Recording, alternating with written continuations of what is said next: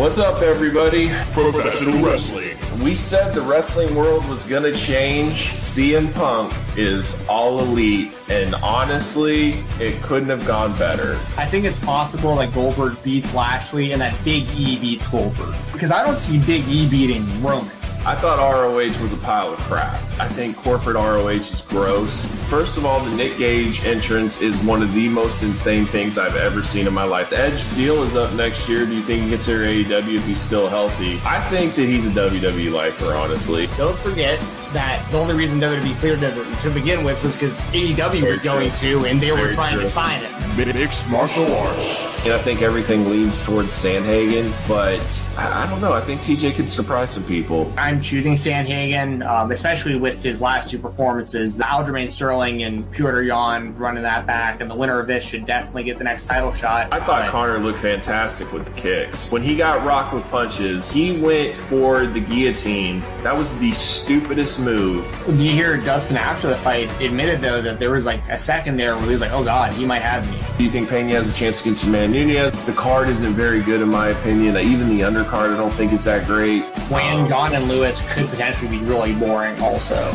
that's possible. Definitely. Boxing.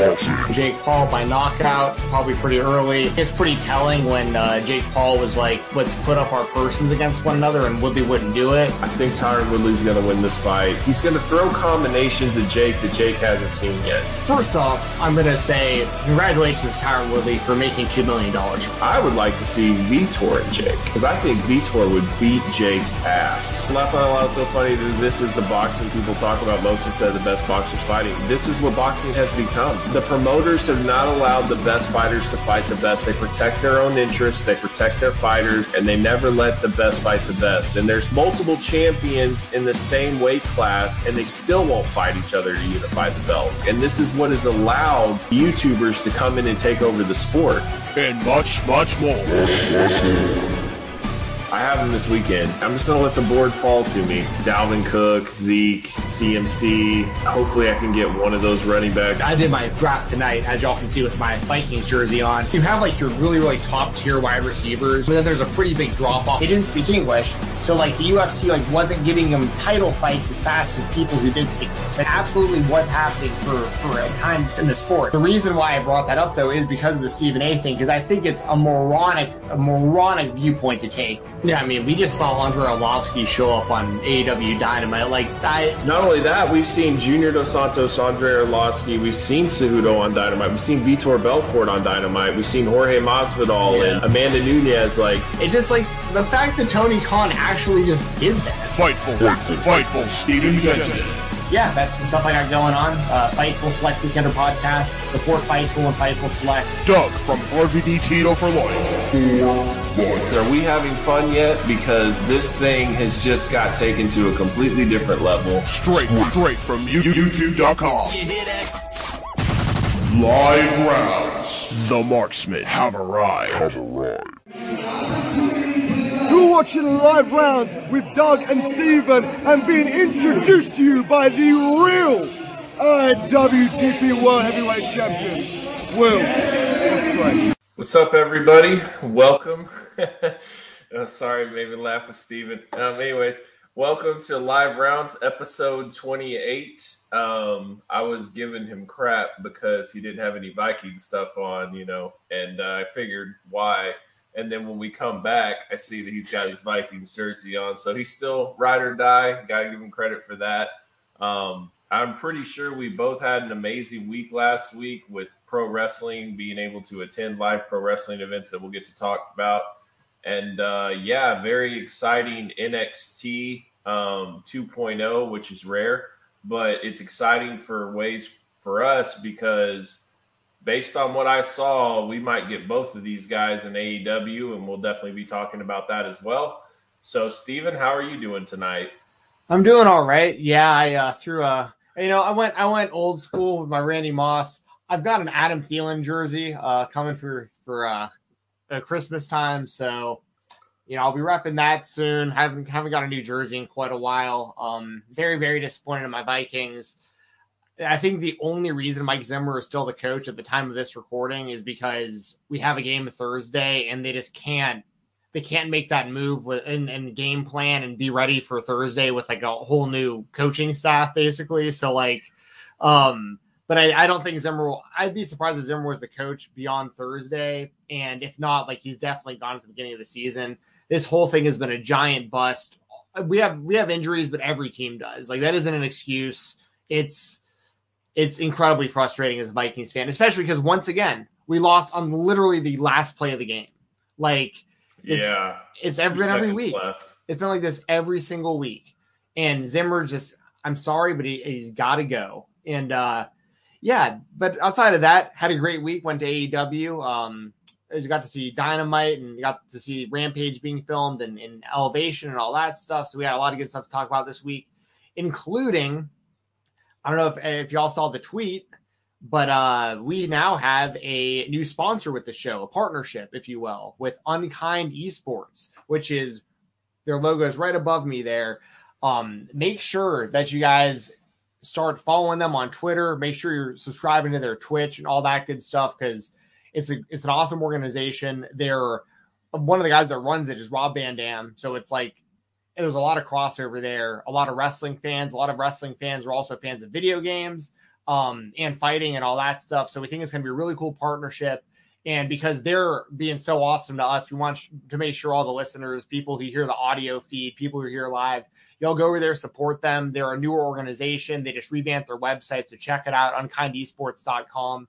And even if you're not into esports, check it out. You might wind up being into it. Like I catch myself watching Twitch way more often than I ever expected that I would at my age. I, I watch people gaming all the time, and I think it's super entertaining. So we're going to keep you up to date every week on this show on what's going on with Unkind Esports. If they got any big matchups coming up, we're going to let you guys know. If they have any, uh, you know, players that need to get highlighted, we're going to throw that out there for you too. Talk about them at the beginning and end of each of our shows a little bit, just so y'all know what's going on. So uh, make sure once again follow them. Um, their Twitter handle, I want to make sure I get it right, is is at Unkind Esports. So very very easy. Unkind Esports, U N K I N D Esports. And uh, yeah, just show them some love for being a part of the show. We're really excited about this, and uh, you guys should be too, because this is going to lead uh, for me and Doug to be able to do bigger things with the channel, be able to get you, get you guys more content, higher quality stuff as well. So this is a really good thing for the channel. And uh, so once again, yeah, just make sure you're supporting over there for Unkind Esports. Really appreciate those guys over there. Yeah, absolutely. Very cool. Um, just feel like that we've been consistent doing this and you know to finally get a sponsor and somebody that that really believes in us is really cool and uh, definitely appreciate them yeah yeah for sure and it's it's something that i think is going to be mutually beneficial because I love video games. So it's like this yeah. is this is super cool for me, and uh, I know it's super cool for them. So so yeah, once again, shout out to Unkind Esports, and we'll uh, we'll remind you about them before we get off the air tonight. Yeah, for sure. Well, where do we even start? I guess we could start with NXT since it's just just got done. Um, I mean, to me, Kyle O'Reilly, it's basically a no-brainer at this point. I don't see him going anywhere but AEW. Honestly, like I just you know, when Adam Cole made the statement that it's on like it's only been like six months, him and Kyle have not been in the same company together, whatever, and like the fact that Bobby Fish went there, like it's just so obvious where Kyle's going. Um, and personally, if I had to pick between one or the other, I would want Kyle. So I'm I'm pretty excited just to see. I hope Kyle comes out to the same music that Bobby Fish does, just like he did in Ring of Honor. I just think that that would just be really cool. Um, give you that old school feel, but with the new company. And I'm not really sure what they do with them though. Like, does he align with Adam Cole when he just had a blood feud with him in NXT, or is it like he's immediately against Adam Cole because the kind of the elite's been treating Bobby Fish like crap? And then it's like, are we getting an Adam Cole, Kyle O'Reilly feud in AEW? Like, I don't really want that. So I'm kind of thinking we might get Bucks and Red Dragon again, which honestly, it was the first time I really noticed the Young Bucks in Ring of Honor, and it's one of my favorite matches in the Hammerstein Ballroom, like of all time. So if they run that back, I will be all for it. Yeah, I mean that's the thing. They have so many options for where to go with it. And the good thing is all the options that we're thinking of, they're going to have time to play out. Like I mean, they might come in and feud with the Bucks right away, but then there's gonna be you know a year down the line, maybe they're you know aligned with Adam Cole, or they're you know what I mean, or Kyle is a singles guy. It's like they they have just so many options, and you can also have Kyle and Bobby teaming together, but also having singles careers at the same time. Like there's no problem with doing that too, and, and because both guys are capable of it, especially Kyle. Like I'm a I'm a huge Kyle O'Reilly fan. I talk about him all the time, and if I had to choose, just like you, if I had to choose between Kyle and and Johnny Gargano, if I could only have one or the other, I would go Kyle 100% of the time. Like I just I'm I think he's just a more entertaining all around. Now, Gargano is really really really good in the ring. Like I'm I'm not yeah. taking anything away from his in his in ring work, but the overall package to me for Kyle O'Reilly is way more appealing. Uh, between uh, his MMA his MMA style, I like kind of the way he carries himself. I like that he is super versatile as a tag team guy or as a singles guy. Um, and he's always credible, and he has so much history with so many of the top guys in AEW right now that like there's just so much they can do with it. So I'm with you, man. And just really quick before I forget to bring it up, you'll think this is hilarious. Earlier today on the distraction, the Fightful Distraction, the show that I do on Tuesdays, normally yeah. do Ring of Honor related stuff. And today we did a watch along for Steen versus Generico at Final Battle, the one that was like the like the street fight where Generico hit him over the head with the chair at the end of it. Yeah. Um, front row, your boy Monoxide, right, right there in the front row. I was, I was, I was like, I was like, dude, that's definitely Monoxide, especially because like the time lined up to where he would have been like deep into YouTube. You know what I mean? So yeah. it made me think about you because I was like, OG YouTubers right there in the crowd at Ring of Honor. I've seen you and there Bill was, in, in the crowd at Ring of Honor before and stuff. So yeah, there was a uh, there was a guy named Rude Boy back in the day, and at the like final uh, Ring of Honor with Bryan Danielson, it shows him like giving him a hug. I was so jealous. Like, was like, oh man, like you got to say goodbye to Bryan Danielson at Ring of Honor. But yeah, it's crazy. Like once you get to know some of these guys, like they're all over the place they're like I kid you not. There's this one guy that I see all the time at GCW, and he was at Houston and Dallas. Like he he made the trip, so you just never know who you're going to run into and stuff. That's why I really enjoyed WrestleMania weekend for what it represented back in the day because it was just like this ultimate wrestling fan reunion, and everybody just like celebrated wrestling and I feel like that WWE has kind of turned their back on that type of audience and they've gone more towards AEW. And so I don't know what WrestleMania this this year will be. Um, the good thing is is there's there's so much indie stuff that goes on for WrestleMania weekend that it's still worth the trip if people really want to go, but it's hard to make that trip if you're not even interested in WrestleMania. So, like I said, I'll be interested to see how Dallas goes. But like when I get online and I see like a 25% off code to buy tickets to WrestleMania, like that's not a good sign. Like that that that can't be what they wanted. Dude, well, and I'm just gonna throw this out there once again. Another thing that I've had in the chamber that I, you know, just don't want to forget to bring up, and you kind of just led me right into being able to bring it up. I've been talking about it month after month about WWE's direction and why it's for children and the bigger picture and what they're trying to do. Saw Xavier Woods is hosting Nickelodeon show now. Oh man. Mm. I'm just saying, like I've been calling literally this for quite a while now, saying they're trying to get deeper in with Nickelodeon and it's it's here. I think John I think John Cena had, had hosted a Nickelodeon show in the past as well. So it's and but that's John Cena. That's a little bit different. But this is just like this is a current active, very much in the trenches. King Xavier in WWE, who is the host of a Nickelodeon show now, and I'd imagine there's a lot more of that to come. So, uh, so yeah, and, just whatever that's worth. Yeah, yeah. Um, and and then the thing is, like with Gargano, one thing I wanted to point out is I think that Kyle is it was so much more established in the independence as a star that it's like you're just welcoming him home. Right. To me, Johnny was like an evolved guy that you know, he was good, but he wasn't like really super over or anything. And then when he went into NXT, he became like Mr. NXT.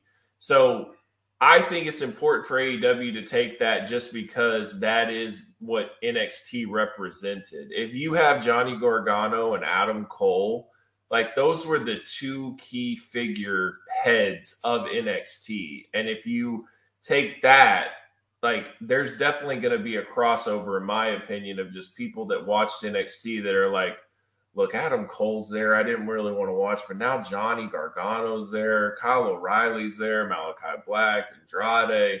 Like, you literally could go FTR. You literally could go back and just like pick the top all stars of NXT, and AEW has the majority of them now. And then like, I just don't understand that business model. I mean, I'm seeing these people in the crowd like crying because Johnny's leaving and it's like you you're still supporting this though and you're still watching it and they're literally they destroyed everything that you loved about that company. Like it, it's over but they, like people still hold on to it. That's what i i just don't get like move on and go somewhere else especially if they're gonna be there you know Sure, and I agree with that, but I also think that it, to be fair, like if you enjoy the show, that's fine. You know what I mean? Like yeah, it's yeah, one of those for things. Sure. But I'm you're you're but what, what you're talking about is fans that like constantly complain about this stuff.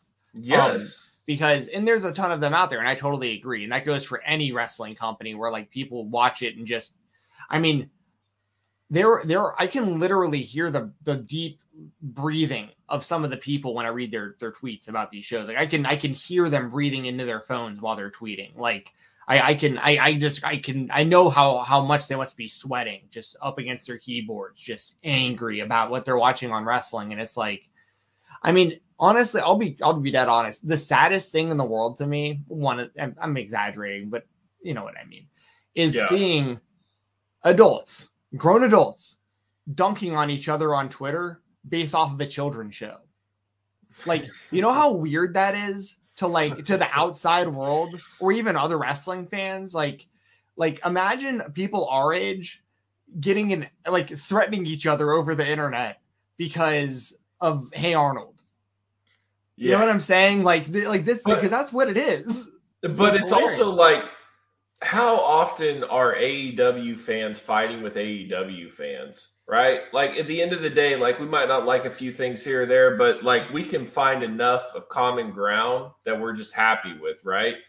These people are not happy with what they're watching. they're fighting with each other all the time. And they're fighting about why it sucks. Like they're like, well, it's because Vince is out of touch, or well, it's because of Bruce Pritchard, or well, it's because they only believe in Roman, or it's because WWE is a supposed racist company, or I mean, it's just no matter what, there's like all these reasons why it's bad, but yet it's like I can't let it go because I watched it with my dad when I was seven, Right. and it's like my all-time like it just reminds me of all these things, but like this it, I, the reason I just can't relate to that though is because I grew up with the WWF. Same. I watched it when I was like five years old, and now I- don't watch it anymore. Like you know, I'll pay attention to see here or there, but like I'm not even watching the pay per views right now. Like I'm, I, I didn't watch War Games, I didn't watch Survivor Series. I'm not watching it, and so to me, it's just like. Like you want me to turn off a Sunday night football game to watch this? Like, no, I'm Right. not doing it. See, and the So- thing is, and it's the mindset that they have is what they need to realize. Because I understand the mindset of of the people you're complaining about, and I agree with you. But I, the the, how do I put this? It, the argument and all the the mouth breathing just anger on Twitter made sense in mm-hmm. like 2016 because Yeah. there wasn't another option. Yes. You know, like if, if you were a wrestling fan and you wanted to watch wrestling on mainstream television and you wanted a weekly episodic show with the best talent in the world, the WWE was really the only place for you to be watching. But now things have changed, and there are plenty of places to watch wrestling every every day of the week on multi, on various platforms. So I was very easily able to be like, "Oh, I'm, this just isn't for me anymore." But like, I would have really gotten mad about it years ago because I'm like, "Damn, like." that's really messed up. Like this might not even be around like X amount of years from now if it keeps going this direction. Like this needs to get better because like if I have kids, I want them to have the WWE and like and I was like super invested because that was the only option. WCW was gone, ECW was gone, TNA was never going to be the WWE. Like bring up all Right. you name it. But now it's changed. You have other options. So it, that's what I don't get is like these fans. There, there's there's the occasional outlier like Alex Pulowski. I'll always give him credit because his actual job is to get paid to be outraged about WWE. Like it's his actual job to talk trash about WWE. So I'm fine with that. But like if you're not getting if you're spending your time watching these shows and all you're doing with uh, your with your time is is tweeting in all caps about how this wrestler is not getting pushed for this reason or that reason, and you fantasy booked your way through next WrestleMania, and none of your ideas are happening, so you're losing your mind over it. I don't know what to tell you. Like, once again, it'd be like me going on Twitter and being like, well, you know, they're not pushing Gerald enough because he's African American. Arnold seems to be getting all the pushes. In this Hey Arnold show, like Stinky, just he, he should be a top guy and he isn't. And Helga, like, she should really be. It's we're talking about a kid show, a kid yeah. show. Like, just you know, either enjoy the show, which plenty of people do, about a million and a half people a week, maybe closer to a million. They enjoy the show and they just watch it for what it is. But then yeah. you have the people you're talking about who just can't shut up about it on Twitter, and it's like they just need to find other things to watch. I, I don't know what have we. Them. I mean, to me, like the only time that I can recall, like within the last like I don't know, 15 years of seeing a roster just get completely gutted and become something totally different was like TNA.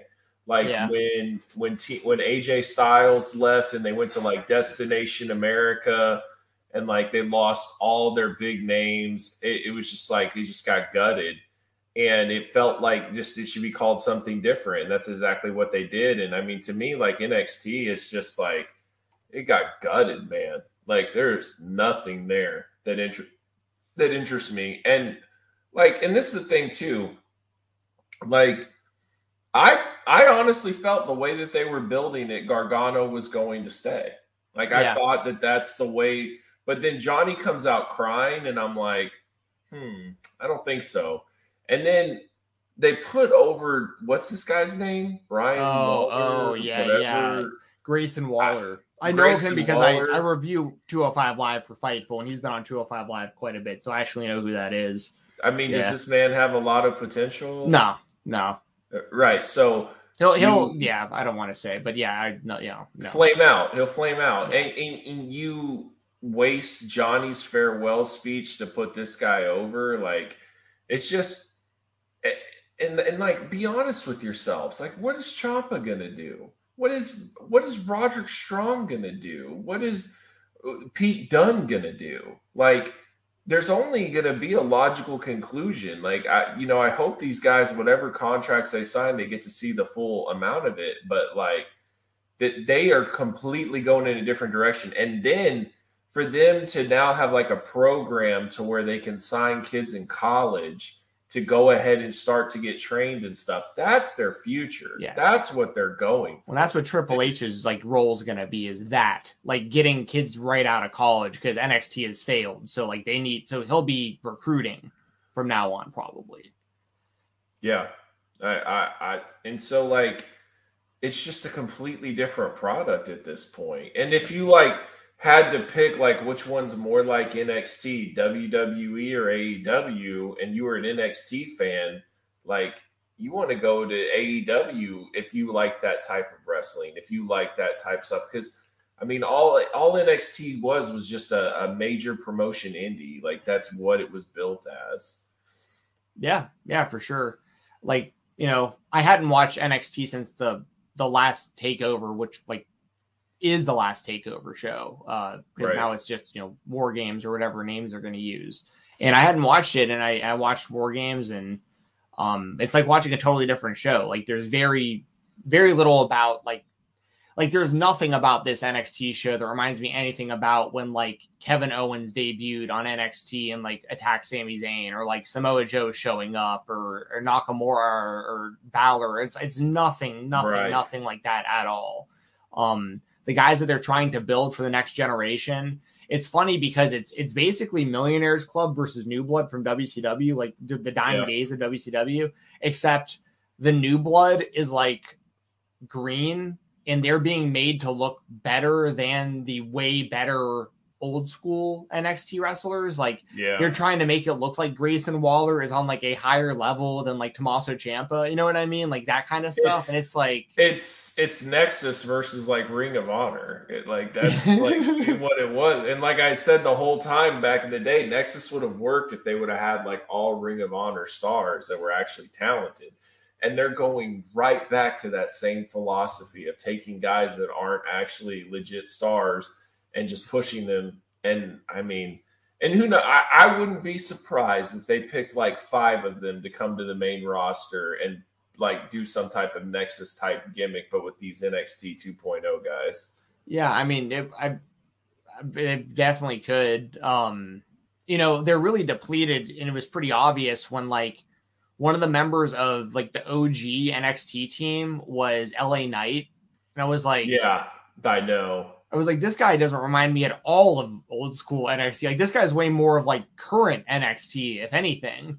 Um, like, why couldn't it have been like LA Knight and Von Wagner and then Kyle be in the main event? To like that would have made way more sense. Yeah, or like, I mean, have Owens show up to defend NXT or Balor or like someone who actually mattered to the brand. I mean, like I, Yeah, you know, but any, I mean, the the whole thing was clearly just a vehicle to make the show about Bron Breakker. Like that's like clear, like all of their eggs are in the basket of Bron Breakker. Every single one of their eggs. Like they have a couple others here and there that like you can tell they want to pan out, but like Bron Breakker, they have chosen. It's very clear.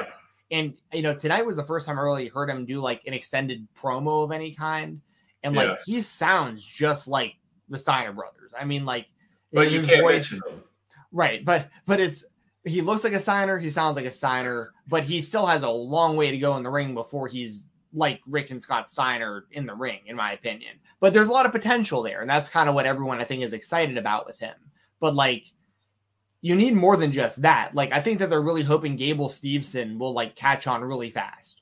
Like Yeah, you know, which he might. I mean, but it's also like Well, you it- can't it- also count on him to be like Kurt Angle because like no one, no one's gonna be that good that fast. Like Well, and speaking of that, so it was pretty obvious at this point Mania was going to be Roman and Brock, but now they're doing day one, which you could go to if you would like. Um, Roman and Brock uh, pay per view, like in January first. So, what are you doing for Rumble? And then, like, what are you doing for Mania? Like, what what what do they have? Well, it'll probably be like McIntyre versus Roman or something like the other Oh guy that they couldn't get over to the point that they wanted. Like, and that's the sad thing too. Like Drew McIntyre checks like every box. Like he's good in Yeah. the ring. He's a good looking dude. He's big. He's believable.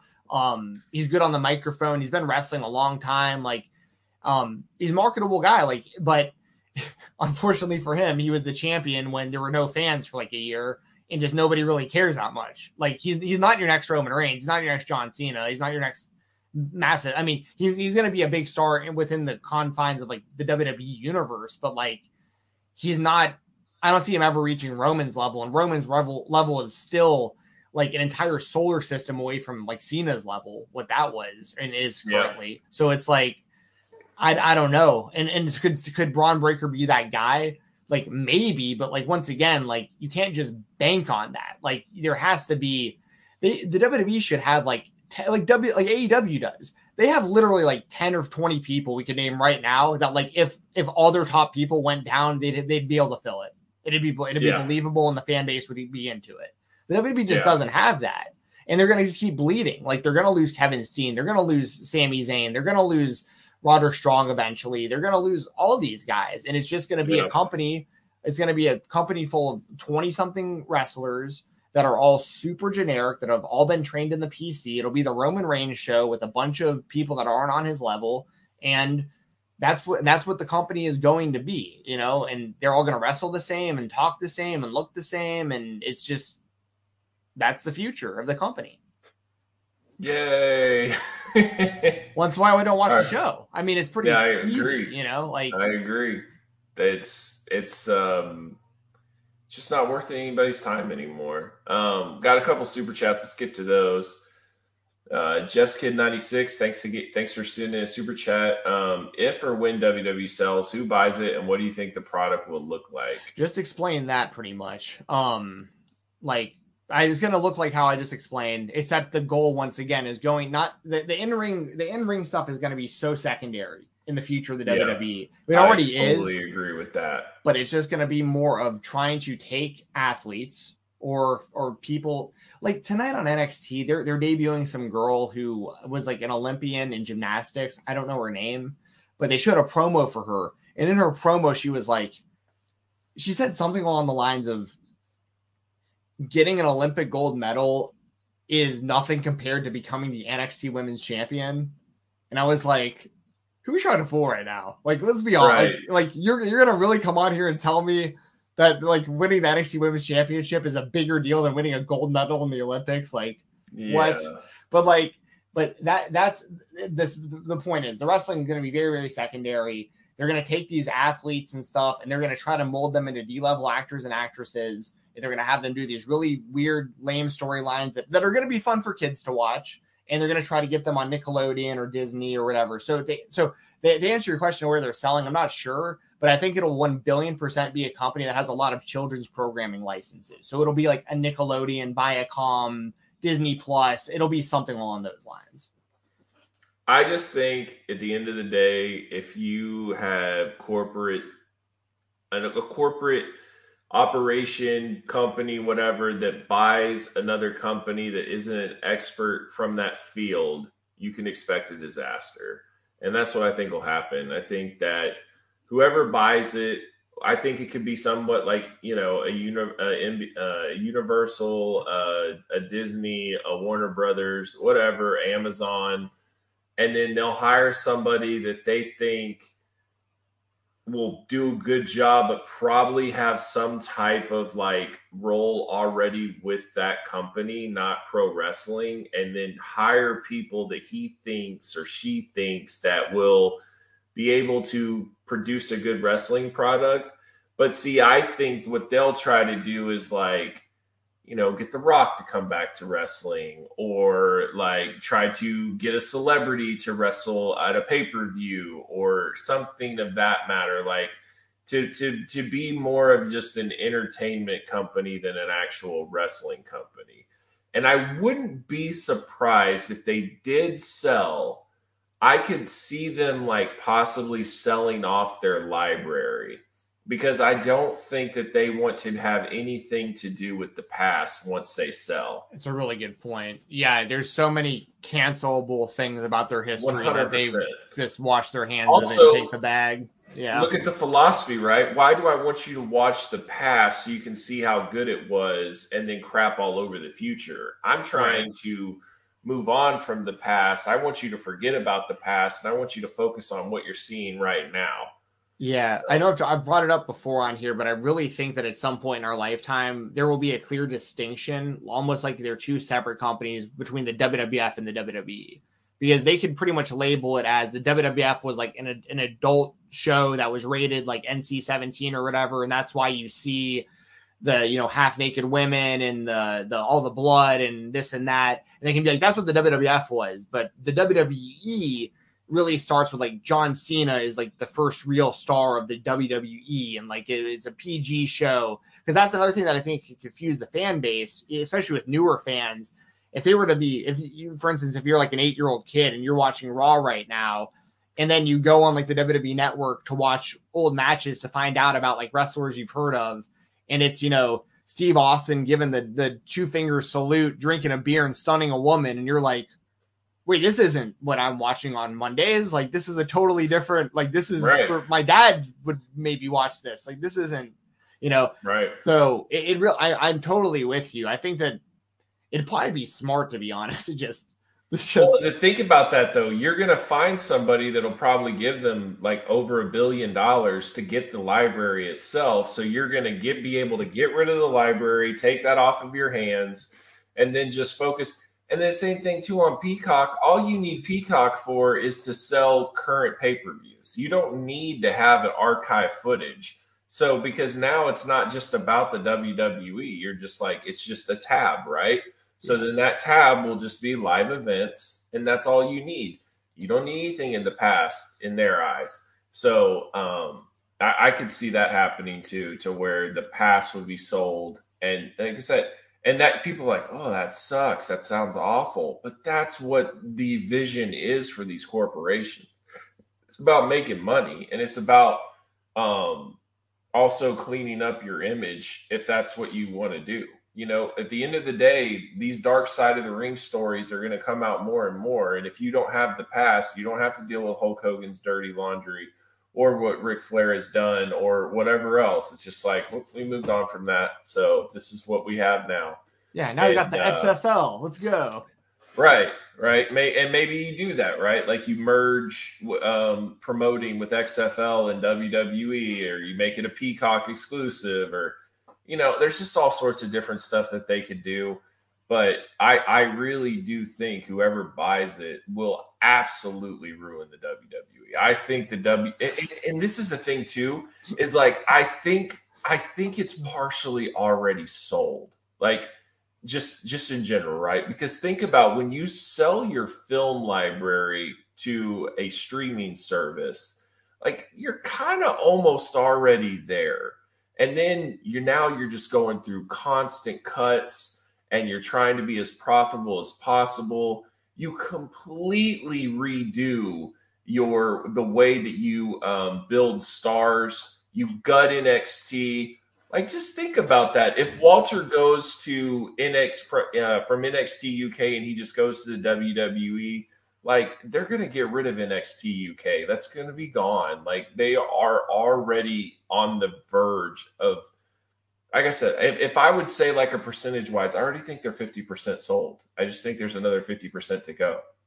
Yeah, yeah, and I'm totally with you. And I know that tonight they had mentioned. I think Joe Gacy brought up how um they they made allusions to that like 205 live is gonna get like a rebrand of some kind like they're not gonna call it 205 live anymore um roderick strong's cruiserweight title like he's taking on all challengers now like there's no weight limit to it like the x division so i think they're already in the process of like either getting rid of 205 live or like changing what it is or eh, whatever and then nxt uk is basically in the same kind of boat which is sad because like NXT UK is actually a really good show. Like that's another one that I have to watch every week for Fightful. And I say have to watch, but it, in all honesty, it is it, it's a really solid hour long wrestling show every week. Um, it's just yeah. nobody cares and nobody watches.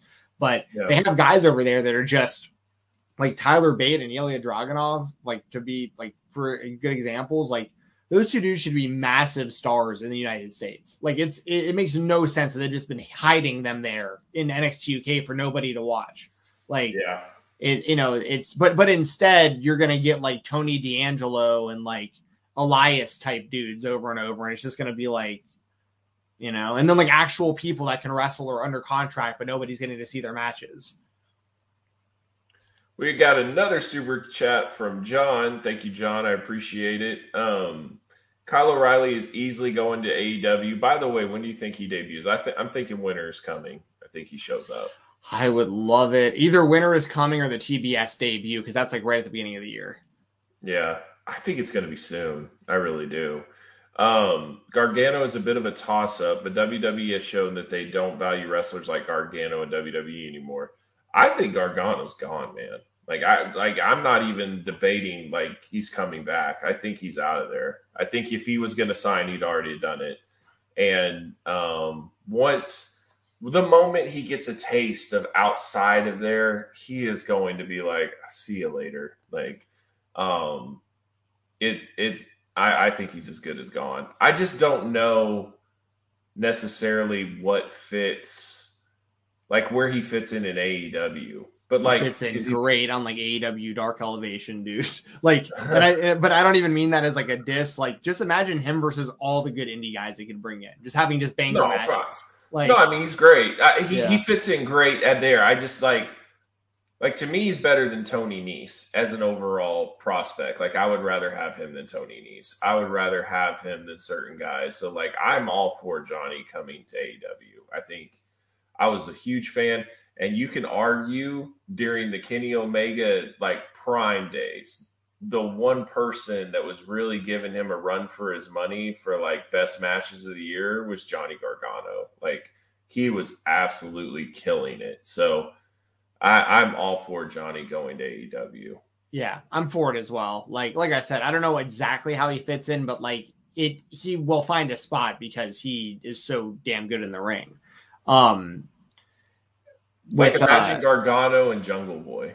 Yeah, yeah, exactly. Like, what and like it. and like you were saying, you know, I think a lot of these guys like is is that the whole thing about getting a taste of like the other side of this, like seeing guys like Adam Cole come in and say that their first day in AEW was their favorite day of their whole career. Like if you're if you're like Kyle O'Reilly, you're sitting there going like, man, I want to feel that. Like, you know what I mean? Like all these guys are go, are going in and talking about how this is like the greatest thing that's ever happened to their careers. You even see guys like the Briscoe brothers, totally different scenario, but like they've been in Ring of Honor for so long that like they get out there in GCW in front of like a packed house and everyone's going Yeah. nuts, and you can tell that they're probably like, damn, like I like I love Ring of Honor, but like even if they're coming back, like I like I like this feeling. Like I haven't had this feeling in a I long time. like I felt like we had to kick Bandido out of there to get him out of there, man. Like he was so jacked, and then he didn't want to leave the ring. He kept posing with the belts. He kept staying in there the whole time. Like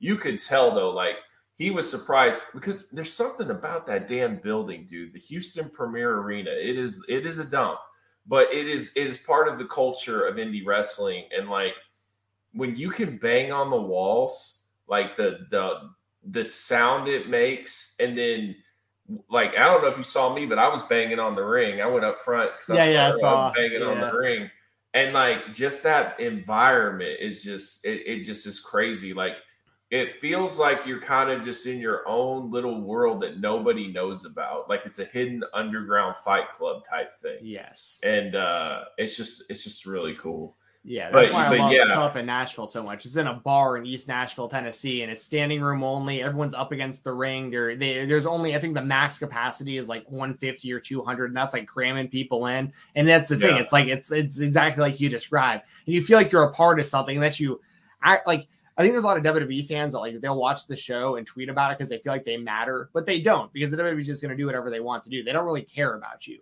When you go to these Right. kind of shows, you're like, man, I feel like me being here actually made a difference tonight. Like we made noise, we bought tickets, we bought merch, like we like we got to see great matches. Like you feel like you're Yep. actually a part of it. Yep. No, for sure. It's it's it's awesome. But um we got 35 people in here, so if you guys haven't smashed that like button, please do. As always, if you want to support the channel and ask us a question, please submit super chats. We'll definitely answer your question, and we really appreciate you supporting the channel.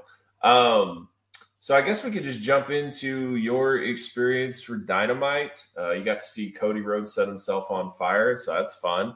How shocked were you when they pulled out the flaming table? Like, were you just like, "Oh my god"? Well, the way they played it was so perfect because Andrade teased getting the table earlier in the match, and everyone he got everyone chanting, "We want tables" throughout the match. So like we were all wanting to see a table. We didn't know it was going to get lit on fire.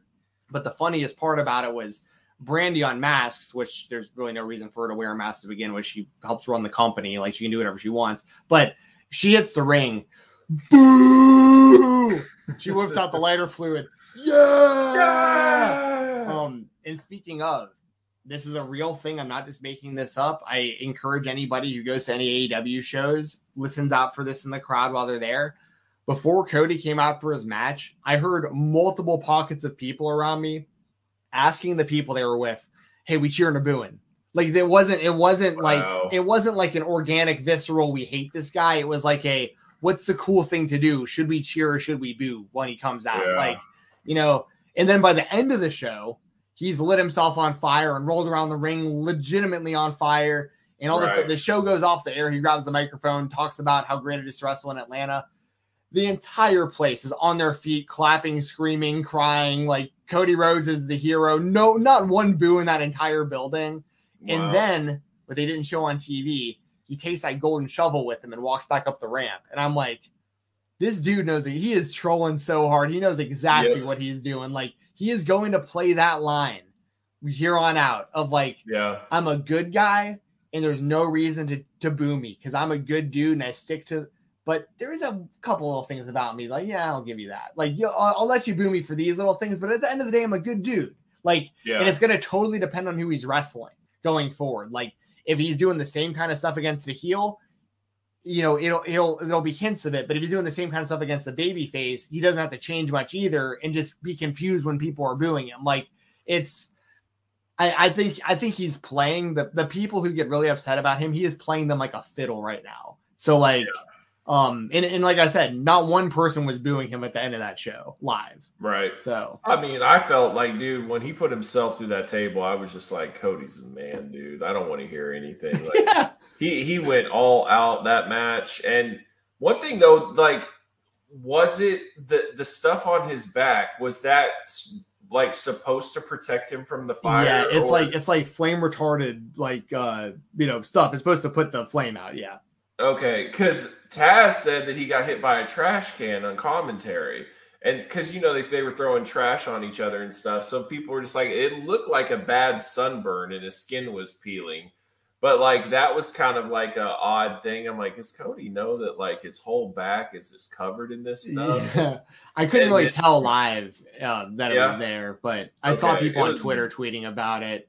But It was very noticeable on TV. I, I I know, and one other thing, I'm not going to blame Brandi for this because, like, at the end of the day, they were just trying to make sure that the fire like didn't go out. But like, she may have doused out a little too much with lighter fluid. Like, I think that might have Yeah. been a big reason why, like, because Cody, I watched the replay, like, Andrade misses it almost completely. Like, he like gets kind of close and takes his his bump and ta- does a somersault out of the way. Cody just flat backs right into the fire and the thing doesn't go out. And he's just rolling around in fire. And at one point, I noticed Cody pins Andrade while Cody's arm is still on fire. And part of it fell onto Andrade's chest. So Andrade is laying there getting pinned, trying to put the fire out on his chest while Cody's Yeah. pinning him. It's like these dudes are nuts. Like if y'all are booing these dudes after this, like something's wrong with you. So um. I mean, and that's exactly the kind of stuff Cody needs to do too. Like, go out there and like, if people are still booing you after that table spot, like they're just booing you just just because they think it's the cool thing to do. Like, you can't watch that and not respect what this dude's doing. Well, I remember on Road 2, he was talking about how he need to up the ante for jumping off or doing the moonsault off the cage. So In I was like, too, yeah, yeah. what is he talking about? What, what what more can you do? So I was thinking, like, is he going to moonsault off the stage? Like, what, what's the plan? And then, yeah, he gets a flaming table. So I uh I will also say about the live experience, I had forgotten because it's been so long. I haven't been to a live show since AEW before the pandemic. And yeah, I and this this isn't exclusive this is not exclusive to WWE fans, it's not exclusive to any kind of pro wrestling fans or company. I I definitely didn't miss all these dudes in the crowd who try to get themselves over. Like I had to Oh, listen to it all night. These guys there was this one dude directly behind me, just yelling in the back of my head the whole time, like calling all the moves before they happened. And he was wrong almost every time. It was like it was it was but it he was- said it so confident, right? yeah, well, and there was like these people. Arm drag. Yeah, yeah, exactly. Oh yeah, he's yelling out 450 for people that like have never run gone off the top rope. It's like it isn't. But this dude was like, and he, I hear him behind me talking about how the WWE's evil because they're they're putting people on the main roster so that they can have to hold them to 90 day compete clauses. It was just like the markiest of the mark talk going on around me, and I just kept telling myself, I'm like, just try to zone it out. Like you're just here to have a good time, watch wrestling. Like don't have to correct these people or, or, or get in this conversation. And I didn't. But for four hours, I listened to some dude just Yeah. yelling, just, just yelling in the back of my head the whole time. And the, the Yeah. funniest thing about it was he was talking about Lio Rush the whole show. Like this dude just he loves Lio Rush, right? And that's The fine. Lio Rush is no, but it, but it's like it, it was like to a, a, No, I a know. weird level. And Lio Rush comes out, like he his music hits and he comes out, and this dude is jumping up and down, like with his arm doing the whole thing, and like all his boys around him. Because like, well, I shouldn't say all of his boys. This guy came to the show by himself, one billion percent, but talked so much that the people around him felt bad for him and like would were like kind of communicating with him throughout the show. And he's standing up and down like, oh, it's your boy Lio Rush, like hell yeah. and then he realized he wasn't wrestling, and then he sat down and almost started crying, like legit, like because Oh, he thought he was so close to seeing Lio Rush wrestle live, and he didn't get. But to yet he see- gets to watch like Sting wrestle, which is a very Oh. rare occasion, and Who the didn't guy's care about like Sting? crying Oh. about Lio Rush. Yeah, no, that guy didn't care about Sting. He he, he was he was. It was literally this the this. I mean, but it's one of those things where like I know he's not the only one in the crowd like that. I know there's people like that all over the place, but like I just happened to sit right in front of one. It's just like, and and I didn't have the heart to turn around and say something because there's also a level of me that thinks that there's like like this guy paid for a ticket, right? He can say whatever he wants. He can be as loud as he wants. But you could also tell once again, he came to the show by himself, and he probably only gets to talk about wrestling at these shows to other Yeah. people who care. He's probably that Yeah. dude like in his everyday life that like someone like mentions wrestling and he like disappears because he doesn't want anyone to know he likes wrestling, you know. But like when he gets to a show, he can't shut up about it. So Right. you know, I do feel bad for people like that. They don't get like to talk about wrestling with other people. So I get it from that perspective. But this is just a kind of a PSA for anybody out there that hears this. Like, just don't be that guy. Like, nobody needs to hear you yelling about your favorite wrestlers or what moves they think you think are about to happen or or when you think each finish is going to happen and all these storylines you want to happen. Like, just just go there and enjoy the show live. You don't you don't need to you don't need to try to get yourself over. You know what I mean? Well, and that's the thing is like people paid a ticket to see AEW. They didn't pay a ticket to see you or hear you. So it's like, you know, you can do your thing and all, but like there's always that one guy that's got some stupid sex joke in the crowd, and there's always that Oh. one guy that's got this stupid like, you know, I'll kick your ass joke or just like, dude, shut up. You're not funny. You're not. And then there's like three people in the background that laugh about it, which Yeah. encourages them to say Uh, yes. more. Yes. And you're like, oh god. the best was you just reminded me the same dude at one point he yelled out about I, I don't even know exactly I how do I even say it? He basically said out loud as loud as he could like hell yeah Kris Statlander's got a fat ass. Like yelled that out. And no one responded. Like this is the first time all show that there was no reaction not even like the sympathy like oh that was a good one. Like no Yeah. one responded. And then like a few seconds later he was like yeah, I don't regret saying that. Like, as you could tell how embarrassed he was. So he started like Oh, convincing man. himself out loud that he wasn't embarrassed about it, even though he was clearly embarrassed about it. And it was like, this, like, you you just described exactly like that is what happens at all these shows. Like, someone's Yeah. got to be that guy who just Yeah. says like the out of line stuff over and over, thinks that they're funny, and just they just annoy everyone. around especially like especially like the smart marks like some of them like they they just come up with the most ridiculous chants and like some of it's just over the top and they try to get themselves over but i would rather have that than somebody who's not necessarily that and just like says a bunch of random crap because he's finally able to talk to people about wrestling during a four hour show here's another thing four hours too long Um, crowd was pretty hot for elevation, really hot for dynamite. It didn't come across as good on TV. Like we were definitely louder in person than how it sounded, just for whatever that's worth. But yeah um, by yeah, I'd say the crowd kind of started dying down after Jade Cargill's entrance. Like they were they were hot for for Jade coming out, but Yeah. like and then but then that was like two matches into Rampage or something. The crowd was pretty exhausted by the tag team match, the uh, the FTR and PAC and Penta match. Um, although there were multiple people I heard in the crowd that were complaining about too many Cero Miedos. It wasn't just me, so I was pretty Mhm. happy to hear about that. But Yeah, they're just upset Phoenix wasn't there. Yeah, but uh, I will also say, just really quickly, I just completely randomly, I before the show started, I ran right into Brandi Rhodes around no one, like except for her own security. Just happened to be the right place, the right time, and you could tell. I could tell her security didn't want me near her because like people probably just constantly harass. I, mean, I shouldn't say harass, but bother her when she's trying to get from point A to point B at these shows. But I had a quick second to thank uh to thank her for sending her and Cody sending Jesse like the balloons and stuff to her hospital. Oh, she was cool, like cool. and she was like, "Oh yeah, like no problem." Like she was like really nice. She went from like, "Why is this guy approaching me?" to like, "Oh yeah, like thanks for letting me know that you know she that made her happy," kind of thing. So you know, Yeah. I say a lot of stuff about Brandi. I don't think she's a good wrestler. I don't like that she's a part of the show. She's just not for me. But it was cool that I was able to at least tell her, like, you know, that she when she did something really nice. Her and Cody did something really nice for Jesse Davin while she's in the hospital, and um, I'm I was just glad that someone was able to tell her about that in person. So Yeah, yeah. I mean, you know, once you get the human side of them, it's all good. Um, yeah, but but yeah, yeah.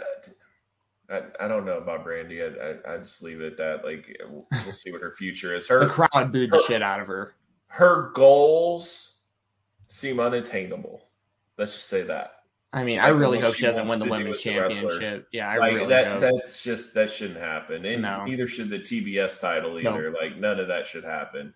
Nope. So we'll we'll see though. Um, if she can put in like a solid like year and a half to two years of like solid real good matches and surprise me i'll change my mind about it but like she hasn't shown anything to where she's anywhere near the level of like a brit or a thunder rosa or a serena deeb or leyla hirsch or, or jade even i mean jade's green you know like yeah.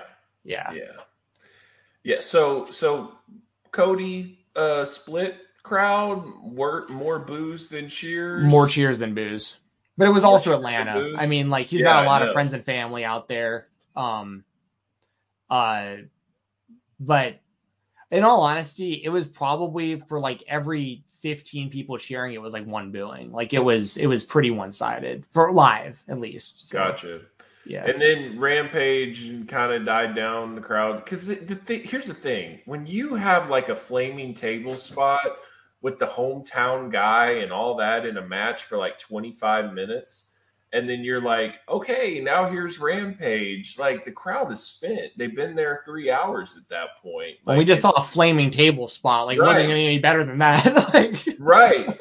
That's what i'm saying. And it's the, like i understand why they do it but it just it, it becomes like a chore to go through that much. And and then like the dark elevation stuff it's just kind of like all right But that's before the show, so like that's Yeah. at least like you can kind of decide if you want to show up early and watch that or not. But but see Steven, like the shows that i went to it was like after the show right, Like, no, same here like, when I first went. Dynamite, Yeah, and then it was like dark elevation and you're like bro like i'm I, and none of the matches are even that good like it's mainly just so you can see the roster on dark elevation like there was a couple where like like uh dante like really he like jumped out and um like over the the post to the outside and stuff like that. But i mean it was few and far between.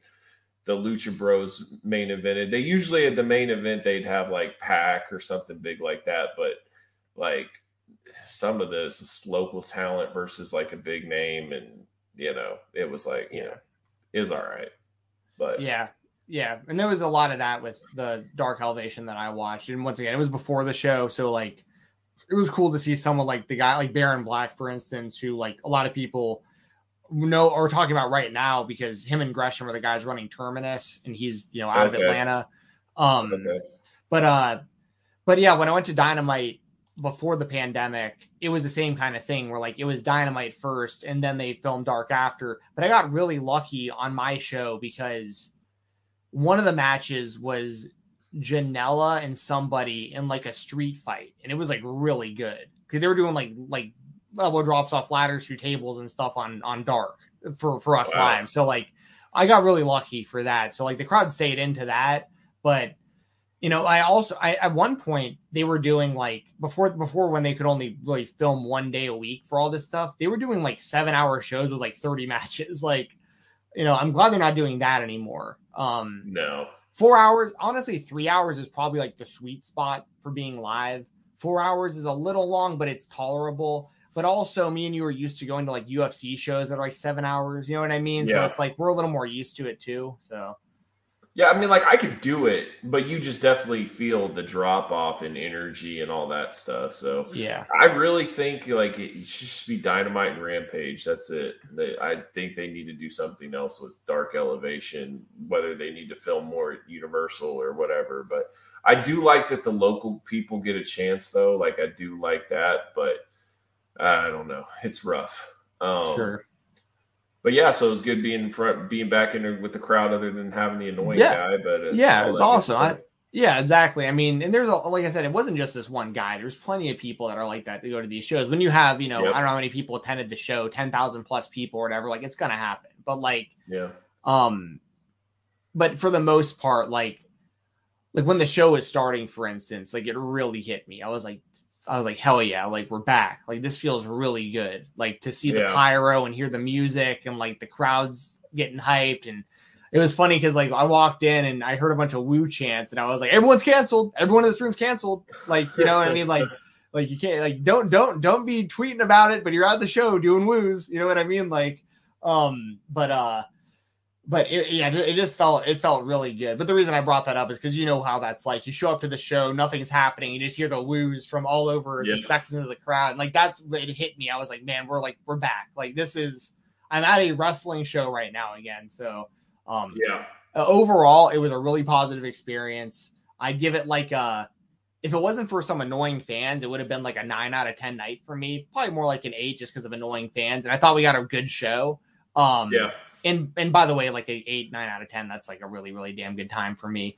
Um, so we had that. The merchandise was a bit pricey. I didn't mind buying anything. The t-shirts were thirty five bucks a piece Wow. and and they had a they didn't even have a sting shirt like i wanted a sting just t-shirt and i maybe would have even paid $35 for it but all they had was a sting christmas sweater which looks pretty cool but it's like 50 bucks and i was like i'm not yeah, i'm just not going to buy this i will say though for all you action figure collectors out there yourself included they do Yeah. sell autographed aew figures now at the merch stands Yep. um, they're Like like a 100 hundred, yeah, about a hundred. Some of the guys are a little bit more, um, but I think that the the cheapest was a hundred, and I think like Hangman was even one of those and stuff. So like, still some pretty big names you can get, um, for about a hundred bucks. And you know, I would have probably bought uh, a couple of them if I didn't already own the figure. Like if there was like a figure that I didn't have that was also signed, because I'm figuring, you know, like I pay like 30 bucks for the figure and then I'm paying, you know, 70 bucks for the autograph or whatever. But if it's someone I really like, I might consider doing it.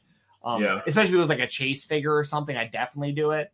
Um, but uh, but that's cool to know. Like, you know, if there's anyone out there in your collection that you really want to get signed, but you can't meet them in a meet and greet or something, or eBay prices are too much.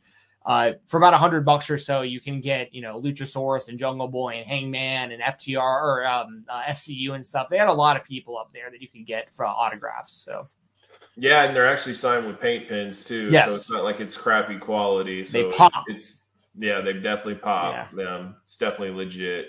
Um, super chat from Michael. Congrats on your Patriots, by the way. Number one seed in the AFC. They beat the Bills and they only threw the ball three times the That's entire game. Three times. Like they had to run the ball the entire game because of the weather. Was so bad. Um, following the Punk and MJF feud and Punk goes over, do you expect him to be the next challenger for the AEW World Title?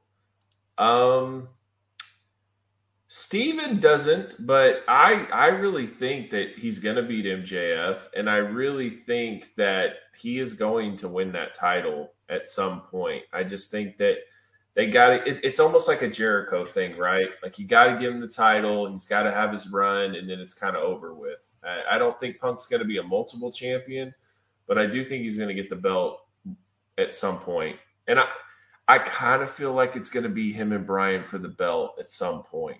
Like I think that that's one of those that they always wanted to do at WrestleMania, and I could see it being like all out Bryan and Punk like for the title in Chicago. Like I think that's probably what would happen. Yeah. Yeah. So like I don't think that that's out of the question. All, all of that I think is possible. Um I just personally have like a list of people I would I would put the title on before CM Punk. But that's just once again that's just me personally. I could totally see I could totally see a scenario where MJF uh, or CM Punk beats MJF and then goes on and maybe even beats Hangman Page for the for the world title. Maybe he's the one that does it. Um there's a lot of possibilities, but me personally, like I'm really hoping MJF beats CM Punk. Like I, I hope he wins this feud. But um the good thing is like there's really no bad outcome here. As long as the match is good, Yeah, which it will be, the story's great. So like um and this isn't the only time they're gonna wrestle either. Like they- they'll they'll probably run it back like six months or a year from now or something. Like That's what AEW is so good about that. They get you really hyped up for matchups you really want to see, and then you see them and they knock it out of the park, and then they they they kind of forget about it for a while, and then like by the time they like Darby Allin's a good example, him and Cody. Like Yep. Cody beat Darby, and then like I think he had a draw with him or something.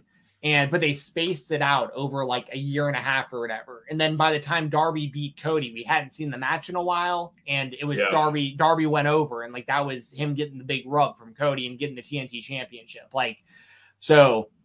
But in the immediate future, once again, personally, I want to see MJF beat CM Punk, and I'd like to see him submit him like a like a really decisive victory. But Yeah.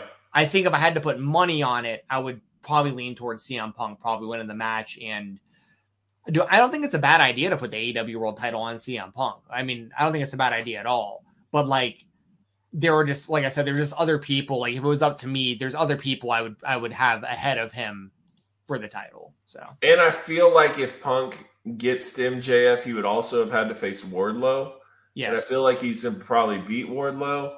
And at that point, like if he beats Wardlow and a couple of other guys and he beats MJF, he's gonna be like 13 and 0, 14 and 0. Like at that point, he'll be right up there for title contention. So um and, and then it could fall into that hangman situation we've been talking about. So yeah, we'll uh we'll we'll see what happens there. But I, I I don't think it's the worst idea. I'll just say that. Like I don't I don't love it, but I don't hate it either. So Yeah. I think I think as long as Punk continues to to look legit and have good matches and all that good stuff, then I, I think it'll work. yeah, and also shout out to MJF for the uh, the Hanukkah suit that he wore on Wednesday. I thought that was Yeah, that phenomenal. was that was baller. That was Um, definitely baller. So I'm trying to think if there's anything else from the show on Wednesday that I didn't bring up that like I wanted to talk about.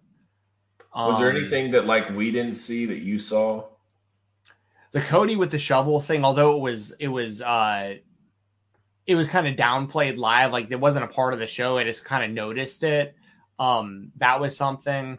Um, I was the I was the mole. I was the one for Fightful that was uh sending them all the spoilers all night for Elevation and Rampage. So y'all can thank me for that if you read about it early. Um, How dare you? um, I'm trying to think if there was anything.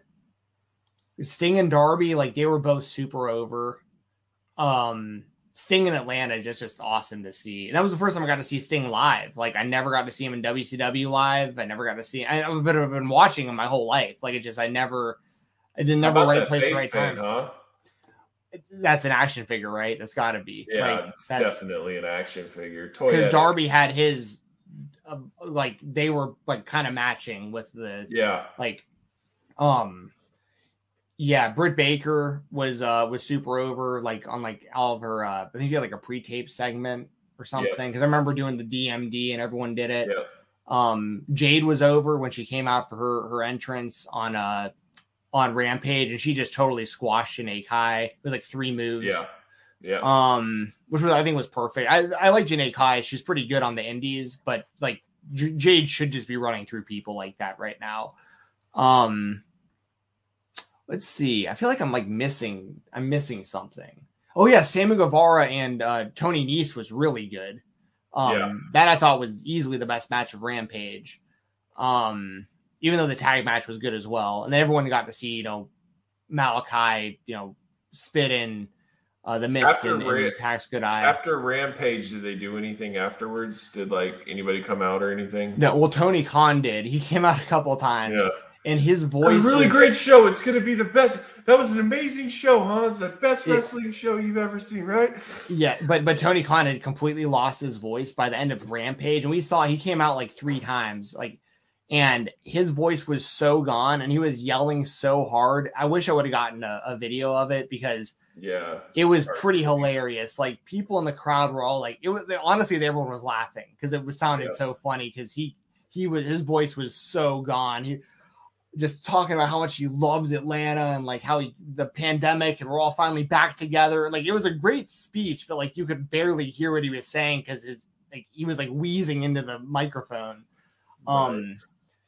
but uh, but yeah, I guess I guess that's really uh guess that's really most of the main stuff. If I think of anything else, I'll uh, I'll bring it up as as we talk. Like the MJF and Punk uh, back and forth definitely wasn't as good as it was the other week, but like we're not, it's not gonna be that good every week. No, Um, no way. you know, that was like one of the best promos like ever. yes. Um, um, Danielson super over. I thought that you know what he did with Alan Angels was was great, and I loved how he ta- how he got on the microphone and talked about how he tore his MCL, and no one in the crowd even knew what that meant. Like I thought that was so smart. Like, um, and then you know the reveal that John Silver's next week, which we all expected, which is perfect. Um, Yeah. The one thing I complain, not complain, but I thought was that eh, is John Silver attacks you and you run away. Like I didn't like that, and then he's like, "You're not on my level. You're not good enough to be in the ring with me, but you're facing him next week. So what? What, what did that do? So I thought that that's just me being nitpicky on that end, but it, it did kind of bother me where he's like, "I'm ready to kick everyone's head in," and here comes John Silver, and it's like, "Okay, I'm leaving." Oh, yeah, I, I did think that was a little weird because you figured he would just like beat him up when he got into the ring. But I think Yeah. that I think that Danielson's gonna make John Silver look really good. Like I think it'll be a little different than like the squash matches he's been having with the Dark Order. I think Yeah. John Silver's actually gonna get some good offense in, and like the crowd's gonna go nuts for it. And Yeah. I'm really looking forward to seeing how the crowd reacts to MJF because like This Tony is the Khan one- thinks he's gonna get over like a, a Yeah. face pop. I think he will too, because there's enough smart marks there too that like are in on it enough that like they know they're supposed to be booing him, but like they like what he's doing so much that they're just gonna cheer him anyways. Well, and I think I think that like he will actually accept being cheered. In, Yeah. in, in that only there, Like, Right. He will be. uh, He'll actually acknowledge and be like, "I'm home. I'm finally around smart people or whatever." And you know, instead being like, as soon as he gets cheered, he just trashes people, so he gets booed again. So I feel like he's actually going to embrace it, which is going to be fun because we've never really seen that. Yeah, yeah, and especially yeah. like if Punk comes out and gets booed out of the building, that would be cool. that would be. Oh, also, I, I, I I- do like the hometown thing. Like I feel like that's been lost in wrestling, and I feel like now AEW's kind of trying to get it back. Like, could you imagine getting like Jericho and Omega in Canada? Like, oh man, that would be incredible. Kevin Owens, Sami Zayn, uh, Kenny Omega, Jericho, like all in Canada at one time. You could do Team Canada all over again. That place would go ballistic. Yeah, that's true. Another guy that was super over in Atlanta that obviously like he was on commentary, but like Kingston got a huge pop on commentary. Like Yeah. it's wild. But uh, you're right. Like I, I wish they did more of that. Um, which they might. You know, like let let the hometown like what it, kind of like Bret Hart back in the day. Like even when he was a heel, he'd be a, a heel in the states, but a babyface in Yes. Canada. Like I mean, Right. you know that that's how they should do it like don't ignore that don't don't ignore that aspect of it like it doesn't hurt the show or hurt the company or hurt the wrestlers at all that like one night every now and then the wrong quote unquote wrong person's getting cheered but it's because he's the hometown guy like and that's why they're cheering him so Well, and I mean, like, even, you know, hated football teams have a home crowd. You know what I mean? Like, it's, it's one of those things that, like, ev- everyone should have a hometown advantage somewhere. And uh, they have enough on the roster where they could really establish it. So I think it'd be cool. yeah yeah i agree So about my GCW um, show, I thought the show was freaking awesome. Like me and Bill had such a good time. One thing I'll say that like really needs to be said about these independent shows is like, dude, you got to give people some space. I mean, they pack you in there like Yeah. sardines. I literally had a guy, like half a guy's stomach on my stomach. Like, there's nothing we can do about it. And luckily, he agreed to like lean forward, and I agreed to lean back. So it worked out because I could still take pictures and stuff. But like, I mean, they really pack you in there. And like, here's the thing too that like I don't think they think of. But I mean, there's some people that are really big that go to these shows, and like, it's not possible. Like, if you had like five of those people all in the row, you couldn't do it. So like I, I don't know. I mean, you might just have to get rid of a couple of seats here or there and make everyone have more space, but damn, they pack you in there. Um, couple things like it was weird because so Effy the when I came when I went the first time, Effy had a table set up. He was like had pictures for autographs, everything. He was nowhere to be seen, and then he took off in the back outside. Some guy handed him a joint. I'm just being honest, and then he went back out there and he did like a video promo, and he just came right back, and that was it. Like and then we never saw Effy again um, until the match. Uh, nobody really was out there before doing merch sales except Ninja Mac, of course. Ninja Mac is always hustling. Anytime he's there, he's got he's got masks, he's got um, eight by tens, he's got shirts. He brings his whole suitcase in. Does he wear the um, mask while he's signing at the beginning? One hundred percent, one hundred percent. Why does he even do? Everyone knows he wrestles without the mask enough to like everyone knows what he looks like. Yeah, he's always in the mask, and and like he's in character the whole time too. Like he bows to you, like he um he he'll like hand you a ninja star here or there, like but he's he's always um he, he's in character. Like he's not at a point to where like you can't understand him or he's talking in an accent or anything like that. Like he'll he'll talk to you, but he's definitely uh always there and he's he's wearing like a loco hoodie, but like he's got the mask on. But whatever. Um he's always out there. Dude, and what's so great, like you get we get there and like I'm noticing that the second row isn't filled up. This doesn't have the same type of energy because in July we had it was it was hot and they had opened the back up and they had more people out and there wasn't that this time.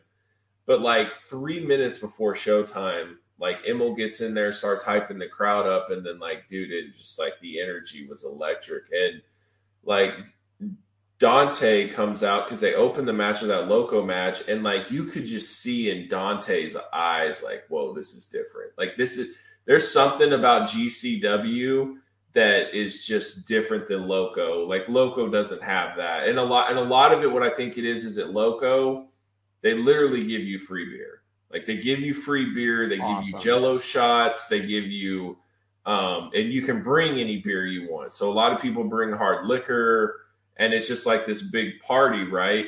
But I don't know how many of them are like die-hard wrestling fans. It's more of just like a party and it also is like marketed towards more so hispanics. So like they come they have a good time and stuff but i don't know like how many of them are actually watching all of like wrestling. So it's different. Um but like gcw has a built-in fan base that travels you know like four hour drive three hour drive five hour drive ten hour drive. Like we saw all different types of people that made those type of drives for the show. Um and, and and by the time the show starts, it's just fire. And then like Dante's face, you can just see like, holy crap, this is different. Like, yes. And I mean, it's just like the moment that show starts, it goes by so quick, and there's just it's so like adrenaline packed. And what I loved about this show was is in July, I didn't even know a lot of the roster. I hadn't been watching a ton of GCW, and by the time that this show happened, I mean, I knew everybody. I knew Nick Wayne was, knew Jordan Oliver, Atticus, all of them. So um, it was really cool that like I really got to enjoy it and take it in for all it was worth. So had a really good time. Um, the the Sadika match, dude, like after you got cut so, bad. She's so crazy. Like yeah. I, I, don't like, and then, then it, there's something about when she comes out like you know somebody is about to get hurt really bad and like she is like totally down for it. It's weird. And not only is she down for it she's like wearing like revealing clothing and like totally fine with guys like hitting her in the boobs and like just laying it in on her smack her in the face. Like she is crazy. Like he's like you want to feel sorry for her because it is a guy versus a girl and it's it's but like dude, they are laying it in on each other, and she just takes it. Like, bring it on. You know, yeah, I'll go through barbed wire. I'll go through light tubes, whatever you got, bring it on. she's legit like one of the most entertaining deathmatch wrestlers in the world right now for me. Like regardless yeah. of gender, like she goes out there and she, like you said, like she's there's no like special treatment going on with her. Like she is no. out there doing anything that you would expect out of a death match. So, and so when they when she brought out that table with the light tubes on it, I was just like, oh god.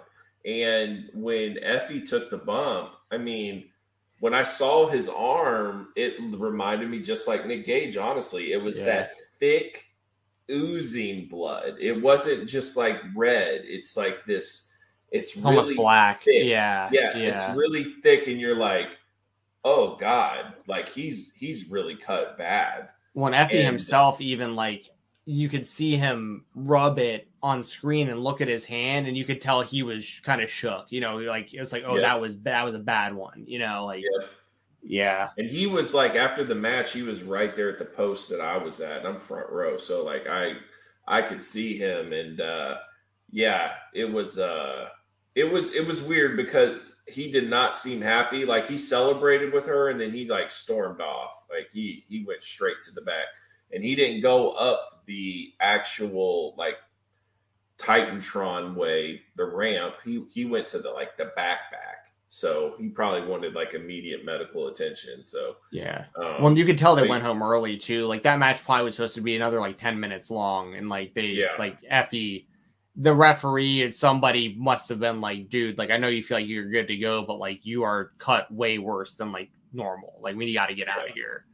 Yeah. Um, and they still were able to put on a pretty entertaining uh, match for the for the length that it went. Also, just really quick shout out too. For, you mentioned Emil Jay. My stepbrother was with me while I was watching GCW this weekend. We were but him and my brother and me were all hanging out. And my stepbrother never watches this stuff, and he saw Emil like he hadn't even heard him do any ring announcing yet. He just saw him in the ring getting like pumped like during someone's entrance music, and he was like, "Yo, that dude is hype right now." you know, was like, yeah. I was like, "Yeah, he's the dude who like hypes the crowd up throughout the show." Like, and yep. but, but like he immediately clicked with my stepbrother who'd never seen him before. He's like, "Oh yeah, this guy's cool." Like he's like he's making like this he's making this show better. This guy being a you know a part of it. So I uh I thought that was pretty cool compliment. Yeah, and he, I mean, he's just one of us, right? He's just one of us yeah. that gets to call wrestling. And uh, it was his birthday weekend, so he was really excited to be there. And uh, yeah, so, anyways, after the show, there was this drunk guy, and I mean hammered. Like, so when Tony Deppen and Bandido finished their match, this guy gets out of his seat. He was probably like second or third, third row. He gets out of his seat and he goes right up front to where they are. But like he doesn't actually enter the ring, but he's right in front of the ring. And he's just like, Yeah, like you're the best. Yeah. And I'm like, dude, I guess this guy's just like a big Bandido fan or something. Whatever, right? So I'm waiting to meet Allie, and um, there's light tubes from the remaining uh, match of Ben of uh, Sadika and Effy. And so people are like, meeting Allie taking pictures of their stuff, this dude just starts taking the light tubes and just starts smashing them like all over on the ground, glasses flying. And Allie literally just goes up and grabs the light tube and she's like, You can't have that. Uh, you, you just need to let me have that. You can't have that. And he's just like, No, give it to me. And she's like, No, you can't have that. And like, she's like there. And like, you got all these guys and nobody's like helping her out. And like, Lowrider comes from the back. And I'm like, like, you know, you want to help the situation. And then all these guys finally come and they kick him out of the building. But it was just crazy. This guy just started grabbing light tubes and just start smashing them. Like, I, I think there's part of people too that like they they know wrestling is scripted, right? But I feel like that they want to prove it in front of people. Like yeah, look at this, this is fake, and or look at this, this isn't real, or you see this, this is what they do, and it's like you're nobody. Like, get out of here. Like, yeah. again, a fan trying to get attention and make make himself get over. It's like you're not part of the show, you know. Yeah. So yeah, it, was, it, was, it was uncomfortable because he was he was smashed and like he just started grabbing light tubes and smashing them, but I'm super stoked because like GCW seems to like found a home in Texas now. They're having another show February 4th. Uh, tickets go on sale Friday. Best believe I'll be there. Um, and then they, I really was tempted to go to the Dallas one. I'm like, man, I need to go both. But the collective is WrestleMania weekend, and it's supposed to be like in um, a parade, like not a parade, but a, a carnival like type thing, um, fairgrounds. Thank you. Um, and uh, it's supposed to be three days. And how many shows are on a collective normally? Like 8, 10, 12? For the for the collective, well, it's like a whole weekend now. weekend. Yeah. Yeah, That's what I'm saying. yeah. Like, do, how do you do that? Do you just buy like one big giant collective ticket, or do you buy each show? I think you could probably do either. Um, I'm honestly not sure because I've never been live. I've just always watched it like through FITE TV and like because IWTV will have probably some sort of like showcase of the indies type thing too. Yeah. Um, but uh, but yeah, that's pretty much what they do. They'll like rent out like one building to run like for like two days or three days straight and just have like it'll be like Jimmy Lloyd's block of, of matches, and then like uh, you know Joey Janela's spring break, and like you know Yeah, they've got like they've got like a building of like seventeen thousand square feet. Like it's huge, and it's like where they run um sneaker cons and stuff like that in Dallas. So they're gonna have like food and shops and like all sorts of stuff. But my biggest thing is like I don't know like I don't want to commit to going to all three days if I want to go to like WrestleCon or I want to go to like possibly if Ring of Honor has another um, show for Supercard of Honor, what that might be like. Or so it's tough, but like if you don't buy tickets, you miss out because they'll sell out. So I don't know, but I definitely plan on going down there for WrestleMania weekend. Um, Well, Are you gonna go to WrestleMania? Do you think or no? no, no chance. Yeah, I, I could care less. Especially if it's if it's Roman and Brock, man. Like I'm not doing that. I'm just not doing that. Like we, like like someone was saying, like they think it'll be Roman and Brock. They'll have a screwy finish at day one, and then that'll lead to Royal Rumble. Brock will win win the Royal Rumble, challenge Roman at WrestleMania. Like I can see that. how many times do you need that? You can do Brock and Roman at like that Saudi show and then day one and then like WrestleMania. What are we doing? No. So no, I, I I don't I don't have any desire to go to WrestleMania. Yeah, I wouldn't either. Um, one guy I wanted to bring up about the show you went to, that Yeah. Drago kid dude is Oh nuts. man, he was dude. he was dope, and it was funny too because you know like Bill doesn't pay attention as much, right? Like he he watches some GCW. If I tell him he really needs to watch this, then he'll look into it, but he's not like diehard into it or anything. And I'd never seen the kid either, but I told him he because he was like, "Who's that?" I'm like, "That's supposed to be Drago kid," which was funny because we had just saw Drago face Lowrider at Loco. So he wears the same mask, same everything. So Bill's just thinking like this is just basically a generic version of Drago, like a little miniature version. Right. And man, that kid was awesome. Yeah. And uh Him and ASF in the same match. Like those two guys, those two, Dante Leon and Ninja Mac, like those are the four, like, if I had to choose like four pillars of like the next wave of like just innovative high flyers, like those are my four dudes right now. yeah. And like if you want like a crash test dummy that'll take any bump known to man, then add Chris Carter to that list. Yeah. I'm telling you, he will he will get destroyed. He he will jump off of anything. He just doesn't care. So I remember his match with Jimmy Lloyd was really good. Yeah. And uh and see like Loco was Chris Carter and ASF was the last Loco show. And then they had wrestled at GCWA in Corpus Christi the night before in another match. And it was like a totally different match, someone told me, but their local match was better.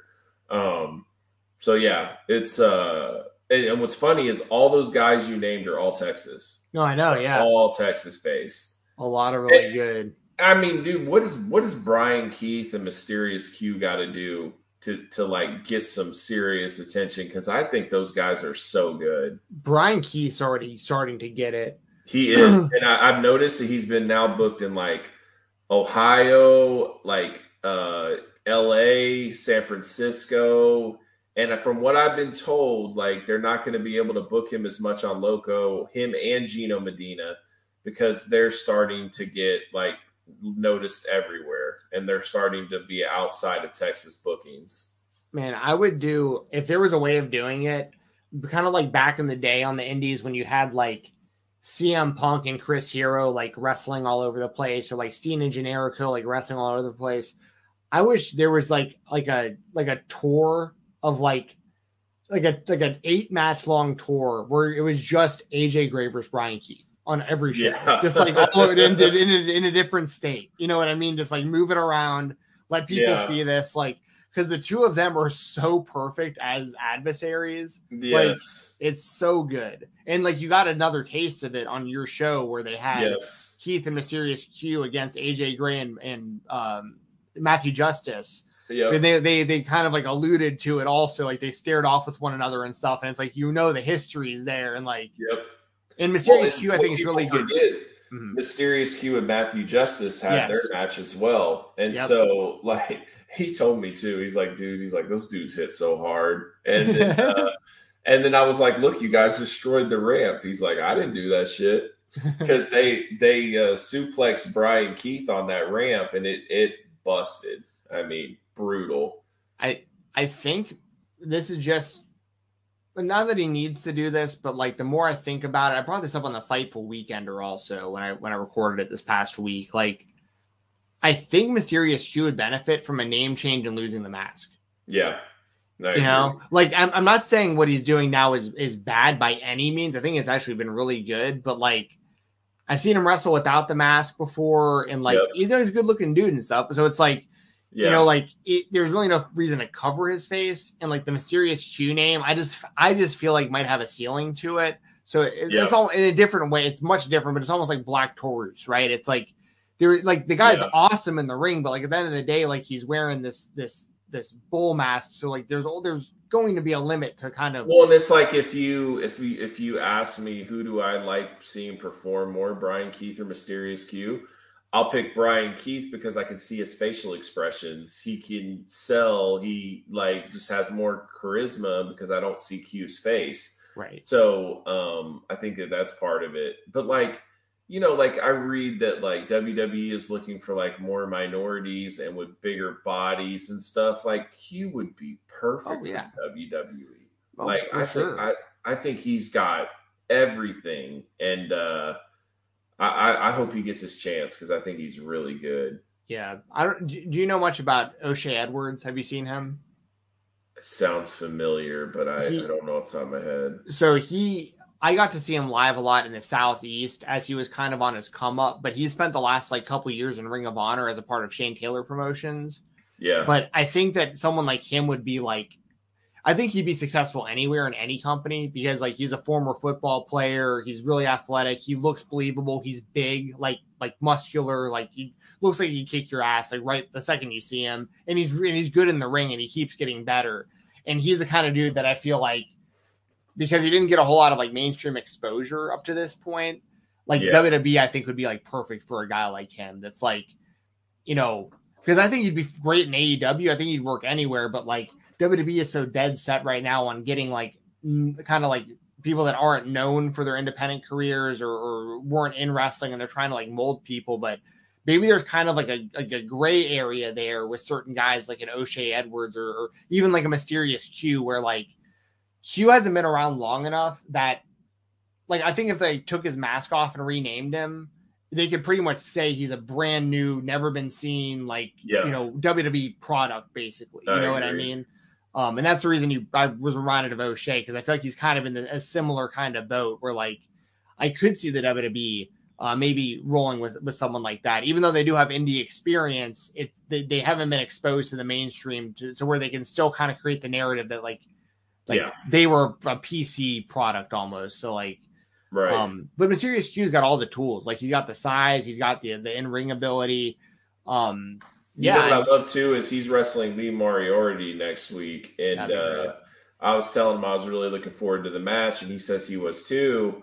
But he's like, man, he's like Lee's just at such a, a, a different level when it comes to like his style. He's like, I'm gonna have to watch tape and like try to try to figure it out how me and him will mesh. And I was like, like you watch tape, like that's that's cool. Like it shows me that you're taking it seriously. You're not just being like, okay, what are we doing here tonight or whatever. Like he's he's trying to make sure that that they have a good match. So yeah, I respect that. And then, like I said, Gino's facing um, Daniel Garcia, and like Christopher Daniels was just putting over Gino about how he's going to be a big star and all this stuff. So I, I mean, I- I, eventually it's got to it's got to it's got to happen for these guys. They're too good. it, it will. It, it for sure will. Like, um, like that reminded me. I got to see Lee Moriarty versus CM Punk live. I don't know how I forgot that, but like that Yeah. was that was really good, and I love that because because Moriarty his whole indie career was using the Pepsi plunge as like one of his regular moves. So like Yeah. he reversed CM Punk and then hit his own. And I was like, to me, that looked like CM Punk was like handing the move off to him almost. Like, yeah, like you just proved that you can outsmart me on my own move and hit me with my own move. Like this is yours now. Um, right. And those other guys like Gino Medina, I think, because he he got some experience with MLW, but like for the most part, another guy who like great look. I think he Yeah. I think he's really marketable because guys think he's cool because of the stuff he can do in the ring, and girls think he's hot. So like he covers Yeah. like the whole spectrum of everybody Yeah, and he's really he's he's really good at what he does and he's a guy that i think once again if the wwe hadn't like gone in this other direction of like taking non-wrestlers like he's a guy i think would have fit perfect into the wwe system and, and they would have Gino you know, Gino has good size. Like Yeah, Gino's yeah, not exactly. your typical small guy. Like he's got good size to him. So I I think Yeah. he would work well too. but he'll he'll catch on somewhere for sure. Like it, it almost goes in waves a little bit too. Like when AEW started, I think there was like kind of a focus on a lot of like the southeast indie wrestlers and stuff. And now because there hasn't even been like an AEW show on like the West Coast really, right? So like they're No, I, so I, I think like it'll kind of come in waves. I think like they'll do more in like they I know they've been to Houston and, and Dallas and stuff, right? So like I but so there's no way that they're going to those areas and not and they they have no knowledge of but what like we've said before on the show though is I'm just saying like I don't know this is speculation but is Booker T saying all this shit that he's saying preventing some of his guys from getting spots in AEW yeah, I don't because- know. you know because like that's something maybe to consider like if we if we're like having the same conversation six months from now of like why isn't brian keith showed up on aw why isn't mysterious q? Why isn't gino? Why isn't asf or whoever? But or sorry like well q and q and keith were both booker t guys. Um Yeah. but like but that's i think that's maybe something to look out for. Like if they're not getting opportunities it's like well it's the guy who's like their Here's my foot thing, in the door like- like, to stopping them from it because he can't shut Like- up about the company MLW getting Roxy, she's gonna show up in that show, and like, I mean, if you're MLW, dude, like, I would start rating some of these Texas talent and, and putting them on TV because they're really good. Um, and, and that's what's so great is when I go to these local shows, like, I see so much, so many great wrestlers. It's not just be, it's like, oh, it's our indie guy or whatever. Like, um, it's supposed to be Brian Keith and Aaron Mercer in a steel cage on um, that night as well. So that's a stacked card. I'm looking forward to that show. But yeah, Aaron Mercer uh, is a dude who like he listens to the Weekender podcast, I, and I know that because I've talked about him on the show, and he's hit me up and been like, "Dude, appreciate you bringing me up." Like, so like, he's a guy who's tapped in. Like, he might even be listening to this for all we know. But like, right? um, but he's a dude who like I'm definitely pulling for that guy. That guy, that guy is going balls to the wall and like working his ass off out. There. I kind of, I kind of think he's going to beat Keith for the title because I, like I said, I think Keith is not going to be able to commit too much longer to New Texas because he's starting to get booked other places. So um, that would be that would be a, a different step because it's been Q and, and Keith carrying that company, and so without them being champion, I don't I don't know how that would go. But like I said, if you always bring like cool indie talent, I think that that will always draw. the biggest problem now with Texas, in my opinion, is they all go to the Houston Premier Arena, and like there's uh, there's other promotions that use that as well. So it's kind of like you you you clog up the market. And if you and the problem is too is New Texas does a show every month, and Loco does a show every other month.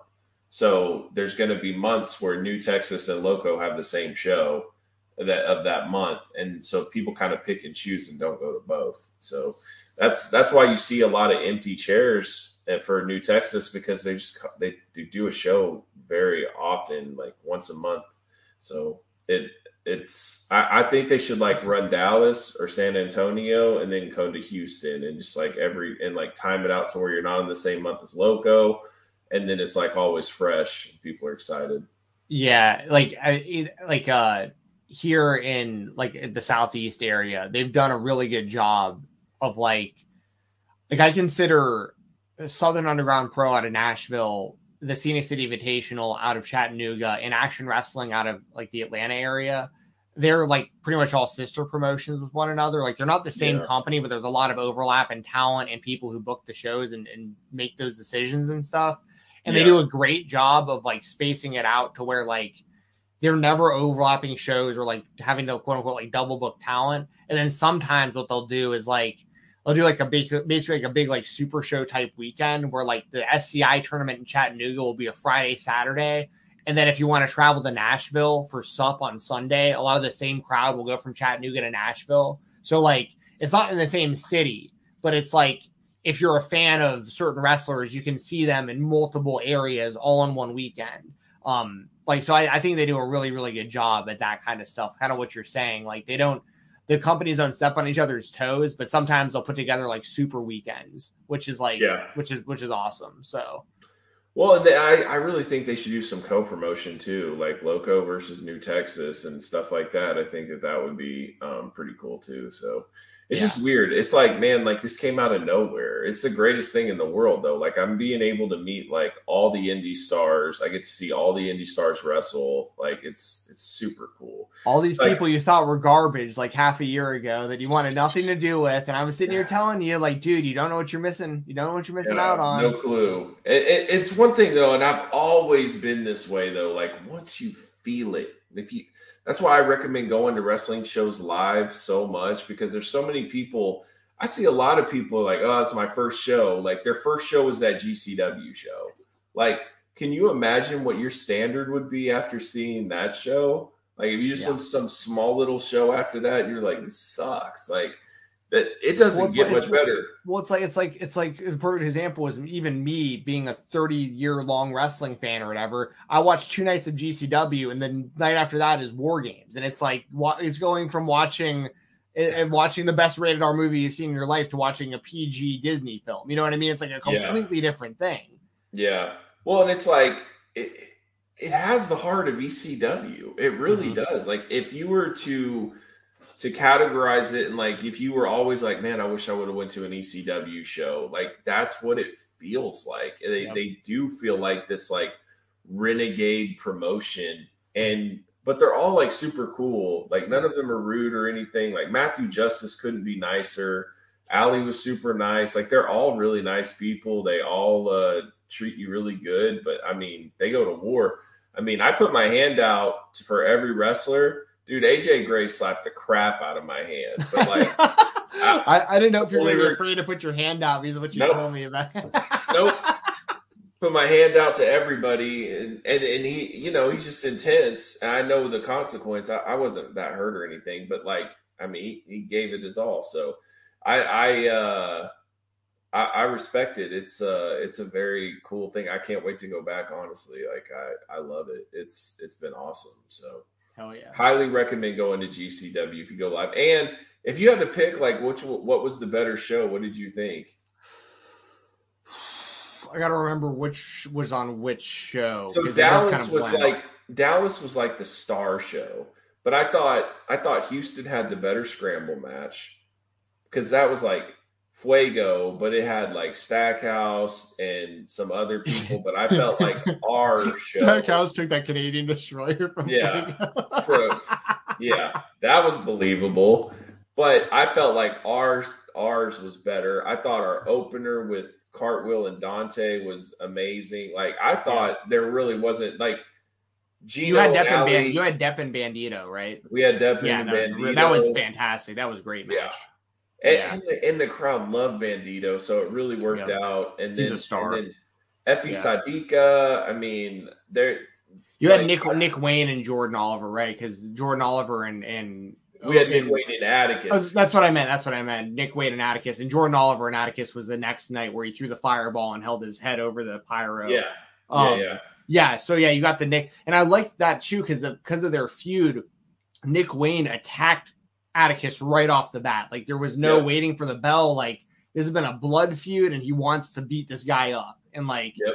and Atticus still, you know, got it, got one over on him, and, and And still he choked him unconscious with and- his wrist yeah. tape strangled Yep. him. Yeah. Yep. Atticus is such a good heel, dude. Oh man, it's and the crowd is programmed to hate him. Like, there's no way that there. There's not very many people cheering for that guy. Like No. the moment they hear his music, they bust out the middle finger, waiting for him. You know Two what I best mean? heels in wrestling are him and MJF for for to, for completely Totally different completely different reasons. reasons. Yeah. Yeah. Yeah, MJF's like a snob. Atticus is just like a piece of trash. Like it is. I I I totally res- like. Do I need to see skewers every single match? Not necessarily, but like that dude, whatever he's doing, he just needs to keep doing it because he he's generating the kind of heat. Because this is the kind of heat you need when like you know they had this long Ricky Shane Page title run. I know you came in kind of right at the end of that, but Yeah. like RSP was like despised in GCW, and he's not really there anymore. And Atticus is like his successor, and he it feels like he can get the same kind of heat RSP can. And like if you can bottle that up, like that's why I've been so strong on like that they need to push Atticus to being like the world champion or something soon because like everyone else on GCW is so cool, even if they're a bad guy, that like they're going to get cheers and stuff because Yeah. like it's but Atticus is not gonna bad. get booed no matter what. Yep. Exactly. Like I think it's awesome. Yeah, I feel you there, but you need a hot baby face to do that. I mean, the fact that him and Jordan Oliver are gonna have a barbed wire match is crazy. No ropes, barbed wire. Yep. Yeah, that's gonna be wild. Yeah. like, But, you their- got their, their shows just keep getting bigger and bigger, and that's what. Like, like think about this, Steven. Think about where GCW was last year, like at Mania with the collective. Like Ninja Mac had basically just debuted. Dante Leon was just debuting. You had Daniel Garcia starting to really shine. Lee Moriarty was part of that. Like, like you know, you had J- Jimmy Lloyd as always and stuff. But like now they have the Briscoes and they have like Bandido and they're gonna have like PCO and Brody King and Jacob Fatu and like Moxley's their champion. Moxley's their champion. You know, like it's getting pretty crazy, and Awesome. and they keep finding guys. They keep finding people like Jack Cartwheel and like Drago Kid and all that. I Dude, thought Nick, Nick, Nick Wayne, I think Nick Wayne's gonna be the best of all of them. Like that guy's only 16. Like that's so unreal. Like how good he is already. Like when by the time the dude's like 21, he's gonna be the best Yeah. wrestler in the entire world in, in any company. Well, and what he's going to have an advantage in is like the little things Yes. that guys that still don't get. You know what I mean? Well, and he's a third Like- generation wrestler too. Like Yeah. he's been around it. Yeah. Like I thought, I thought um, Jack Cartwheel got much better. Like had a much better match with Dante Leon. There wasn't a lot of f ups. He was much more solid in the ring. Him and Blake Christian had a really good match. I thought that was good in Dallas. Yeah. Um, I thought Allie and Thunder Rosa was good. I really feel like Thunder Rosa tried to blow her up. I Allie was gassed. I, I didn't know if it was just me. I I said it on the weekender as well when I was reviewing the show on Sunday. I uh I said I don't know if it was like a CM Punk type scenario where like part of the story was supposed to be, but like I she she looked gassed in there. There was a few moves that they couldn't execute all the way because I think Allie was gassed. So It, it kind of reminded me of like Davey Richards, Kevin Steen. When Davey Hmm. was back in the day that like liked to push the pace and blow people up, I felt like Thunder Rosa blew her up. Like she just I feel the same way. at a hardcore pace. and and Uh, Allie can go. That's the crazy thing is like I've seen her wrestle like long, like really physical matches many times. Um, so I don't think that Allie Katch is like out of shape, but like Thunder Rosa's like next level. Like people don't realize like she competes in MMA also. Like Thunder Yeah. Rosa's conditioning is like through the roof. Yeah. So she could blow anyone up if she wanted to. Yeah. And I mean, you're gonna if you're gonna go 20, 20 minutes with Thunder Rosa, like you're gonna get blown up because Yeah. that's that's a that's a heavy pace. Um, the Briscoes versus Ninja Mac and Dante Leon was awesome. Like I love that.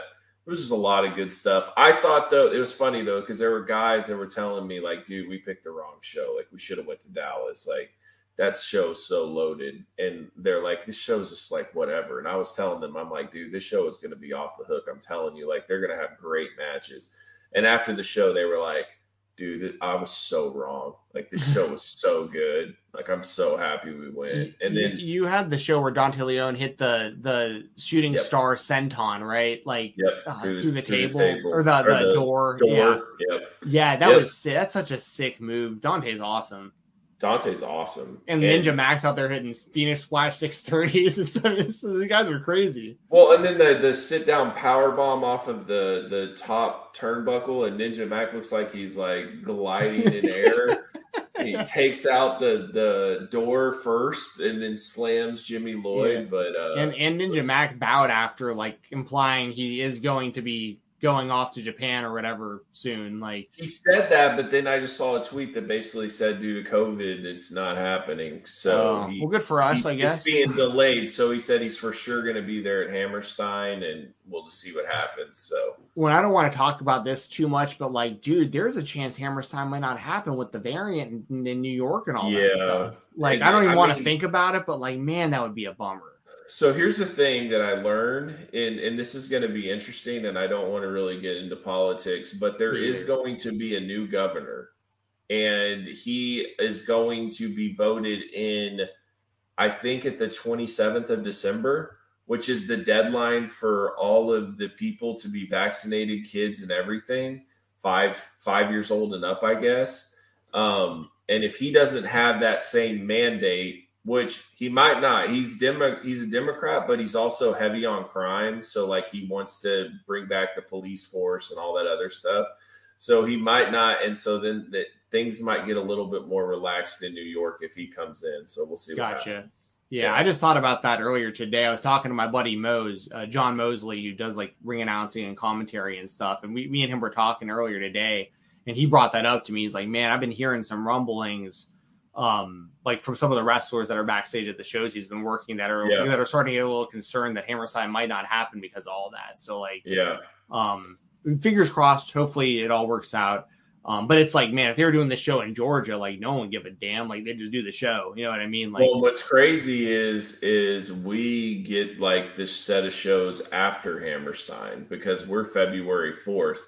So I'm very curious to see kind of what wrestlers will be there and what what'll actually they'll be using because I mean their roster could start to get pretty crazy uh, if there's no more Ring of Honor and and all that stuff. So it's Hell gonna yeah. get wild. It's gonna be great for the fans. It's gonna be real Oh, great for for, the sure. fans. for sure.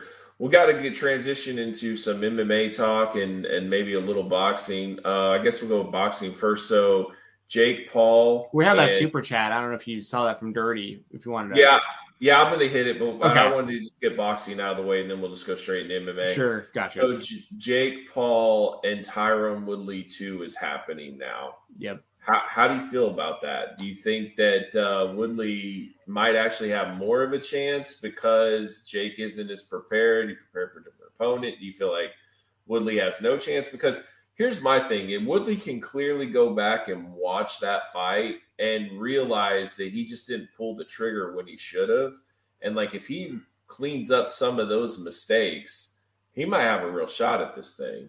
Yeah, yeah. I'm still gonna take. I'm gonna take Jake by my finish this time. Um, but I. I'm I'm with you though. Like, here's the thing, Tyron Woodley. I clown the guy all the time. Like, I Yeah, the rapping and the acting and all this has just been anyway the the most pathetic thing i think i've ever seen in combat sports was him getting that tattoo after losing to jake paul and like he and he got that tattoo as like a way of getting a rematch but like wasn't going to get the rematch and it just kind of worked out to this way but that said like i'm glad he's getting like at least It's like, dude, you you simped so hard that you got a tattoo. I love Jake Paul mm-hmm. on your fingers. That you were that desperate for a rematch. I'm glad you're at least getting the rematch. I saw Yeah. that Jake, I saw that Jake Paul is going to give him five hundred thousand dollars if if Jake can if if Woodley can knock Jake out as well. So Yep.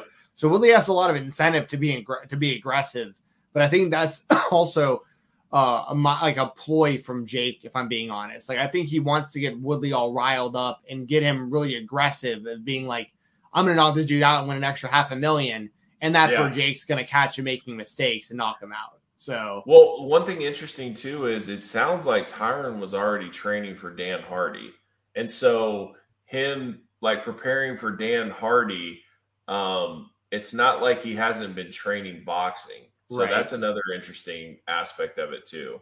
I, yeah, that's good to know. I mean, I have less than zero percent interest in Dan Hardy versus Tyron Woodley. I'd, I'd watch the fight, um, but Dan Hardy, we talked about it before. I just feel like Dan Hardy was one of the most overrated UFC fighters like ever. To me, Um, that's like one of those just like under undercard triller fights, like Yes. not even main event, like your third fight or something like that. Like that's what it would be to me. But Yeah, hey, I mean, whatever. Um, Yeah. um, but I, I'm I'm, yeah. I'm I'm happy though that like people can say whatever they want about Jake Paul. Like I get I get all sides of it, but one thing that I think really needs to be respected is that like he could have easily just been like every other pro boxer is nowadays and just been like, all right, we're gonna move the whole thing to another month and then sometime next year and blah blah blah. He was like, no, six months. yeah, right. So so it's like screw this. Like I'm ready to fight. It's like how Conor, Conor McGregor operates, right? Like Yep. opponent change, who cares? I'm still going to be there. Give me anybody. And the Tyron Woodley thing is already built in. And he got once again, he got the tattoo. So like he he held up his end of the bargain for the rematch. Jake's going to Yep. give him a rematch, and um Well, and also And- like no, props yeah. to Woodley too. Like you Yeah. took the fight on short notice. You're getting the call. You say, "Hell yeah, I'll do it." Like I, I just think MMA fighters are built different. I, I really agree. do. I think Yeah. boxers are more like diva about things, and They're they got to way go through their concerned. promoters Yeah. and all this other stuff. And it's Yeah. just like you know, it's like, oh, you want to fight? Okay, we'll fight. Then you know.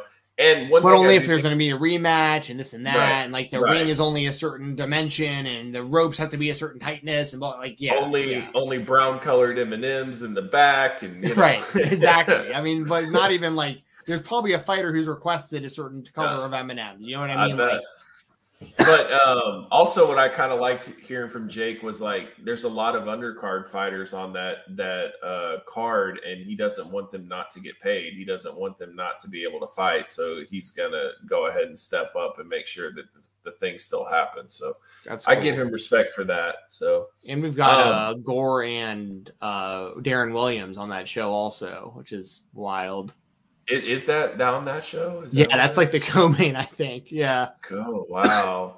Man, I, I just feel like Frank Gore's gonna knock him out. I don't care how well Deron Williams does. Frank Frank Gore's a tank. Yeah, and he was playing as recently as like last season. Like it's not like Yeah. he's like that out of it. But Deron Williams, to his credit, I remember him going on the Helwani show during like the ESPN era, and I think he like owns like a gym or two, like an MMA gym or something, or he trains a, a whole lot. Like he's been involved. Like Deron Williams, like at the very least, has been training to some degree. Now, granted, do I know exactly what that is? We were told CM Punk was training and all this stuff, and turned out he was the level of a, of a white belt when you know we got to a real camp.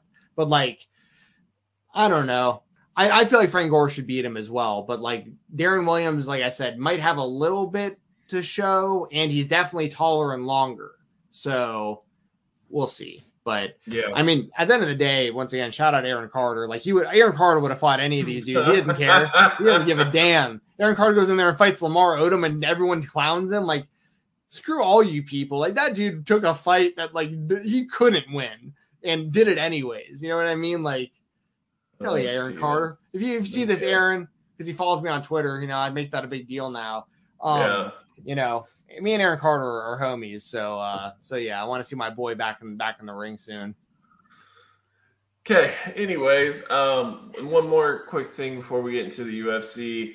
Um, Khabib's promotion Uh-huh. has got um, Tyrone Spong versus Bigfoot Silva as the main event. no, really, that's random. Bigfoot has lost six in a row, so that's fun. Um, and Rashad Evans is coming out of retirement to fight on that card. Now, what I think could happen is Ali a couple of years ago said that if Rashad Evans came out of retirement, what do you guys think of this fight? And he said Tito. And I just feel like Tito has no obligation to anybody. If they want to run it back, they could do Rashad Tito to get attention for this Eagle promotion for Khabib's promotion. So I'm calling it right now. I think it's possible that Rashad Evans versus Tito Ortiz three happens for in Khabib's promotion. I think it's very, very possible. I mean, it's a better, it's a more winnable fight for Tito than uh, the Anderson Silva fight for sure. Oh, I mean, Tito doesn't need to box anymore. That's nonsense. Right. Yeah, we, we tried that. We're out. We're out I'll, the game. I'll, I think I'll take Tito over Rashad in, a, in an MMA fight right now. Especially with the way Rashad just wouldn't pull Yeah. the trigger and all that. So I, I don't know. I think it could be interesting. But doesn't that kind of make sense? Like, who are you Yeah. going to get that's going to get attention to fight Rashad? And Tito, Tito really fits that bill. So I wouldn't Yeah. be surprised if Tito is the one that actually fights Rashad. I think that's a good call. That that makes total sense. So keep your eye out on that. You heard it here first. Um, and now UFC 269. And uh, I don't know if you have the card in front of you. Yeah. But um, man, I know. And, and I kind of said this too. I know you think I might be crazy. I really feel like Pena might pull up the upset. no, I'm telling no. you. I'm No. telling you, she's she's plus six hundred right now, and it is taking everything out of me not down on her. There's Like, a difference between putting some money down on a plus six hundred and then like actually thinking she's like gonna win. I'm you know not what I mean? saying I just feel it in the air. It, it, let me explain my case. Right, this is everything to her. This is her career. It's uh, it's everything to her. Amanda is done. Amanda's check. This is boring to Amanda. This is this, she was going to take this fight with a knee brace on the, the the previous fight. She's not taking Julianna seriously at all. And I'm telling you, watch that press conference. Watch how much trash Pena talks. Watch how confident Pena will be. And Pena is going to go after her and try to put her on her back and grind her out with cardio. Like she's not going to stand there and just try to bang with her. She's going to try to take her down and gas her out. And I really think she has a chance. What percentage of a chance are you talking?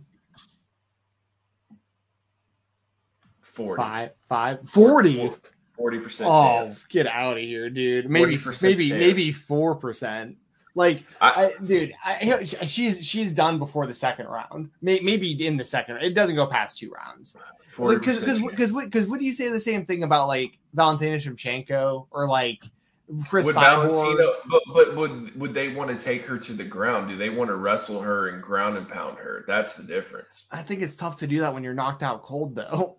Like, no, I, I agree, I'm t- like, do you, I, do you, did you watch her in the Ultimate Fighter? no. Like, dude, she's But isn't her such a- biggest win like Nicco Montano? I don't think so. I don't know. Yeah, I don't know the top of my head. probably. Let, she- let, let me look up her record real quick. Let's see. she Let's made see it to the, finals when it was like that women's tournament was that was like to to build the new champion at that time. Like she she was a beast. But if you watched her in the Ultimate Fighter, like she has so much heart. She's so tough. Um, she tore her ACL, MCL, and LCL completely, and came back and and still was like winning. Like I just think that she she's a bad matchup for Amanda. And if So- Amanda's not taking her seriously, I think it could be a problem. Sure, but you also kind of just described like Chael Sonnen there. You know what I mean? Like a guy who talked a whole bunch of trash, wanted to outwork and out wrestle, and all. It still lost Anderson How. How close did he go to beating Anderson though? Still lost, but but yeah. But no, I agree, but yeah, that's what yeah. I'm saying. Is like I don't think that this is going to be a second round knockout. I just I got don't. you. I think she's in for a fight. I get what you're saying. So like I'm looking at a record right now. uh, before she came into the UFC, she was four and 2 Mhm. Uh, she did the Ultimate Fighter, uh, one over Jessica Rakoczy, who I've never heard of, Milana Dudieva, who I've never heard of. Um, she beat Jessica Eye by unanimous decision. The same Jessica Eye got her head kicked off in her title fight against uh, Valentina Shevchenko at a lower Right. weight class. Uh, beat Cat Zingano, uh, but- but this was back in, UFC 200. We're talking 2016. Um, Yeah. since then, she- lost to Shevchenko. Oh, when was the, right. what's the difference? She, she tore her knee. That's what I'm saying. She was out for mo- like two years. Well, no, a she it says July 2016. She lost. She beat Zingano, and then she lost to Shevchenko in January of 17. That's only like six months. And then Nicco Montano, that was like two years. So she, Okay. so she lost to Valentina Shevchenko. She got armbarred by Shevchenko, was out for like two years, and then beat Nicco Montano, who's literally the worst UFC champion in history. I don't think anyone Right. would even debate that. Right. Got choked out by Germaine de Randamie Yeah. and then she beat Sara McMann, who is like way past her her prime. Right. I cannot say that that that's a resume that gives Amanda Nunes any problems. It's it's not it's it, it at some point it's got to fall off, right? And Amanda has already shown signs that she's I think Shevchenko is the only one who has a chance. I, I'm saying, No, no, I, I mark my words. I, I hear what you're this saying. is going to be a fight. and I'll be the one eating crow if I'm wrong because you have been saying really for because this match was supposed to happen months ago. Like you were saying from, from you were saying from day one, like Pena, you thought she had a chance this whole time. So like you're not like you're you're sticking to to it, like you're being consistent, which. I respect that. I just And it's mainly just the style. If if Yeah. Pena's just going to go in there and just try to stand with her, okay, that's not going to work. I'm not calling that. But if she's actually going to take Amanda down, constantly put pressure on Amanda, and Amanda's not able to avoid being taken down, and like she's she's getting taken down, she has to get back up. She starts to gas. That's when Julianna could take over. That that's my thing. And it's a lot easier when you've been this champion for this long, but like for Pena, like she's willing to die in there to get that title. So that's why I just think that it's different. I'm not saying that she's gonna win, but I'm just saying like plus six hundred, that's that's pretty tempting. well plus six hundred is tempting if it's anybody, if I'm being honest. Like that that's like that's what was Holly Holly Holm was like plus a thousand or something, maybe Yeah, seven hundred or something. where where was I at on that? I I know. Um, but I mean, I, I get what you're saying. Like, I don't think it's the worst idea to put a little money down on somebody who's plus six hundred, no matter who it is. Um, Yeah. because those are just really, really good odds. But um, I'm also not giving anybody a financial advice, and I'm not telling anybody to to go spend their money. Like, I don't want that burden on myself. Like, I'm just saying, No, if it was no. me personally, like, there's even a chance after all this, I put like. 50 bucks on Pena or something just Yep. because the payout would be huge on that. But like Yep. I don't expect her to win the fight um, Right. at all. Do you want to get dirty super, super chat real quick before we? Yeah, yeah, Reset. we'll go in. And then we'll finish up the uh, the predictions. Thanks a lot, Dirty. Always appreciate it. Um, who could Khamzat uh, fight at 170 and 185? Who Who could could he he, who could I beat? mean, yeah, I think you name it. yeah. Like, I I literally like I've I've bought in on that guy. Like, I think I think the biggest fight is going to be him and Usman, and I think he would probably run right through Izzy. Like I think he would just Yeah. take Izzy down and beat the crap out of him. Like, Yeah, I agree. I, I think he's going to own both divisions, honestly. And it's as, as much as he wants to be active, I think the hmm. UFC is going to take advantage of that. Yeah, I I agree with all that. Um, I'm not picking against Chimaev at all right now. Like until until he loses the fight, I'm picking him over everyone, including Usman. Um, and I have a ton of respect for Usman. I think Usman and Colby, like if if Chimaev can beat either of those dudes, like there's I'm not picking against him at all, like against anyone. So uh so to answer your question, Dirty, uh at 170, I think the the toughest fight for him is Usman. Um, Yep. And I think I think he has a damn good chance. And then 185, stylistically, I don't think there's anyone in the division who like the only reason I think Usman and Colby would have like a good chance is because their wrestling is so strong. But like I don't think there's anybody at 185 in that upper echelon with wrestling good enough, including Adesanya, that I, that Chimaev would have any issues. Sounds like he thinks that Whitaker could beat him. Whitaker has good takedown defense. Um, Yeah. but we also haven't seen Khamzat like get stuffed or anything. He's just running through people. So like, and he has heavy It's hands. Like if he doesn't get you down, he very- just knocks you out. It's very Khabib like, but more of Yeah. a like a path to destruction. Like he just finishes people. Like Yeah. Khabib kind of played with his food. This guy just devours you. yeah, he has the same kind of stuff where he'll he'll drag you right in front of Dana White and negotiate his next fight while he's punching you in the face. Like Right. And Yeah. it's not that he'll do that to like the number one contender. Like, Yeah. I, I just he's he's a different animal. That's why Like, I I'm think watching that guy and he's special. Yeah, I agree. And that's why I think him and Colby is like the perfect fight because if he can beat Colby, then it's like a great litmus test for like that he just definitely got a shot against Usman. Um, and if Colby can beat him, like Colby proves that he probably should get another title shot because, like I said, I think Colby and Usman, I think their last, I've rewatched it twice. I think that was a draw. Like, Yeah. You know, I, I had Usman winning the first two rounds, and I had one of them 10-8, and I had I had Colby winning three, four, and five. I, I can I can see the, the argument for either way, but like I those are the hate, two how the judge, guys. I hate how two judges gave him the gave Usman the fifth round. I think that's crazy. I don't think he Yeah. won the fifth round at all. It's such a it's such a we I mean you know it just with MMA judging it's it's just it's way too up to opinion and there's just way Yeah. too much room for error with the way that it's set up and unfortunately it's stuff's just gonna always happen until they change it but Yep. but yeah thanks right, Sturdy for the super chat appreciate that man So let's go with the picks over the card. Yep. You got it up. I'm taking Nunes over Pena um we've got and you are too but you're saying Pena you're 40 I'm saying keep keep an eye out on her. Um, we'll do Oliveira and Poirier at the end. So Okay. we'll do uh on the early prelims. Do you know Andre Muniz and Eric Anders? I know Eric Anders is. I don't know about Muniz. Muniz has looked really good. He's won his last like seven or something in a row. His most recent one, he he uh, submitted Jacare Souza. um, okay. oh, I was at that fight. Yeah, that guy's been impressive.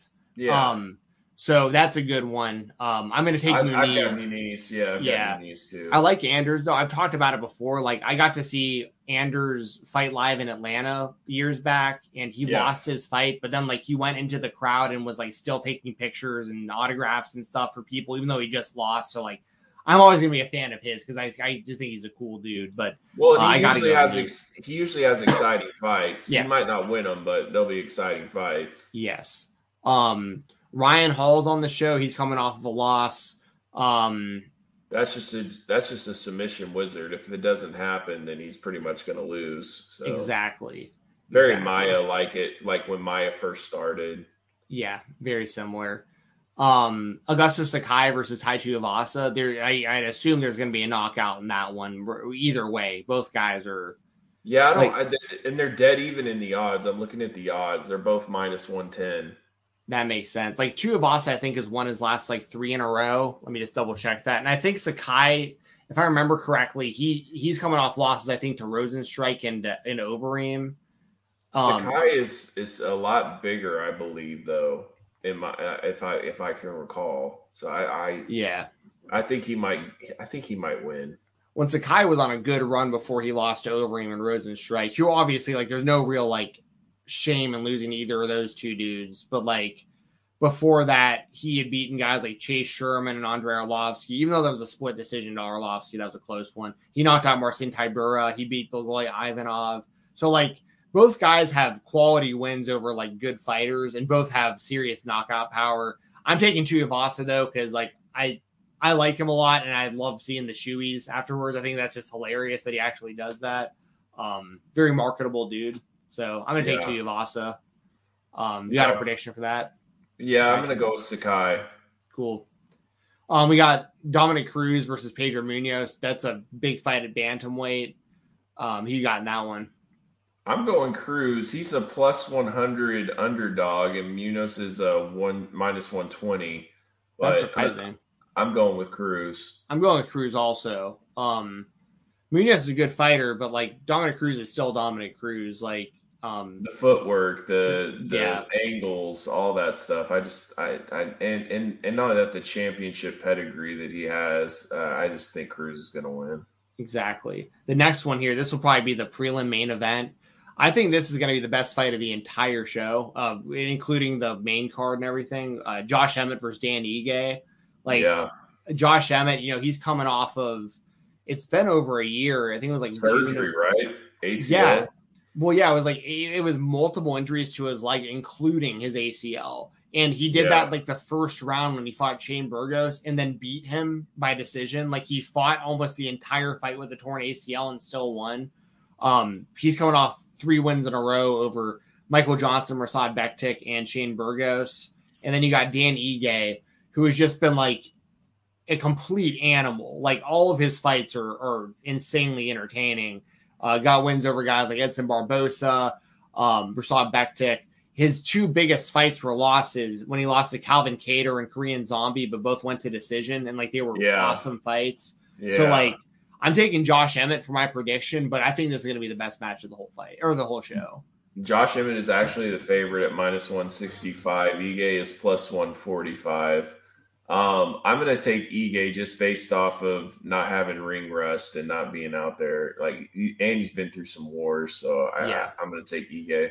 It's under that's understandable. Like I, like I said, it's a really, really, really good matchup. Um, in I've said it plenty before, but featherweight, my, my, favorite top 15 in the whole UFC is the featherweight division. And like these two guys are like a good example because I'm not looking at the rankings right now, but I'm assuming they're they're probably both like it's probably like eight and ten or so. Like they're both in the top ten, and yeah. like and like they're that good. Like it's it's just such a stacked division. Um, and then we got the uh, the main card. Sugar Sean O'Malley's coming back. Uh, he's fighting Raulian Paiva. Um, Paiva. You know anything sure. about him? Not really. Um, I know he's lost to. I remember him losing to Kai Kara-France, who's also on this show. Um, I mean, this is. I, I could do a whole podcast on Sean O'Malley, but it's just it's just one of these things where like the real travesty of this whole thing. We're going to talk about Garbrandt in a second because he's moving to flyweight, but they yeah. should have just done Sean O'Malley versus Cody Garbrandt and bantamweight on the show. Like, right. Like, well, and then like see... they were they were talking about doing him and Frankie Edgar. They were, I yeah. mean, like we were finally going to see him face some bigger names in competition, and now we're like back to a guy we don't even know who he is. Right, and that's the thing about it is like, even if he goes out there and loses to like a Frankie Edgar or Dominick Cruz on the show too, or Pedro Munhoz, any of these guys, yeah, like, yeah, like if you lose to them, like okay, then you kind of go back to the drawing board and give him some more kind of lower card guys. But like, if he goes out there, if this Raulian Paiva guy knocks out Sean O'Malley, like, you wouldn't you rather see like Frankie Edgar knock out Sean O'Malley than like some unknown dude nobody knows? Like, if he's gonna get knocked out, like, I don't know why they haven't advanced O'Malley farther up the. What what it honestly is, uh, how how I feel about it is, I think that at this point the value that I think the UFC sees in Sean O'Malley is he's a great guy to open pay per views and fight yeah. and just beat guys up because like it yeah. gets the crowd going for the whole night. Right. Um, and that's what he's they're probably the, hoping for. He's the WCW cruiserweight. That's basically yeah. what he is. yeah, he, basically Sean O'Malley's Ultimo Dragon. Um, yeah. But uh, but yeah, I I, I got to go Sean O'Malley. I mean, but yeah. his, O'Malley's last fight, uh, the dude he fought was tough as hell, but he, yeah, like, he it took him forever to put him away, and he got a lot of criticism for it. Well, and he's trying to like do these highlights and pose when he punches, and it's just like his goal is to go viral yes. on TikTok. You know yes. what I mean? hundred percent. So Ma- I, don't know. The majority of his fan base are hype beasts, and yes. and that's what he's going for. Like he wants the Fortnite players, the Twitch streamers, the TikTokers. Right. Like he he wants to appeal to that demo, and he's been really smart about it, and he's gotten him a lot of fame and a lot of hype very fast. Um, but that's a fickle fan base. Like if he gets knocked out by a no name, a lot of those people are going to jump off the bandwagon. Um, but that said, I I love Sugar Sean. I think he's entertaining as hell. I think he's a yeah, great yeah. fighter. I, I just want to see him fight, fight like Yep, same. Yeah, exactly.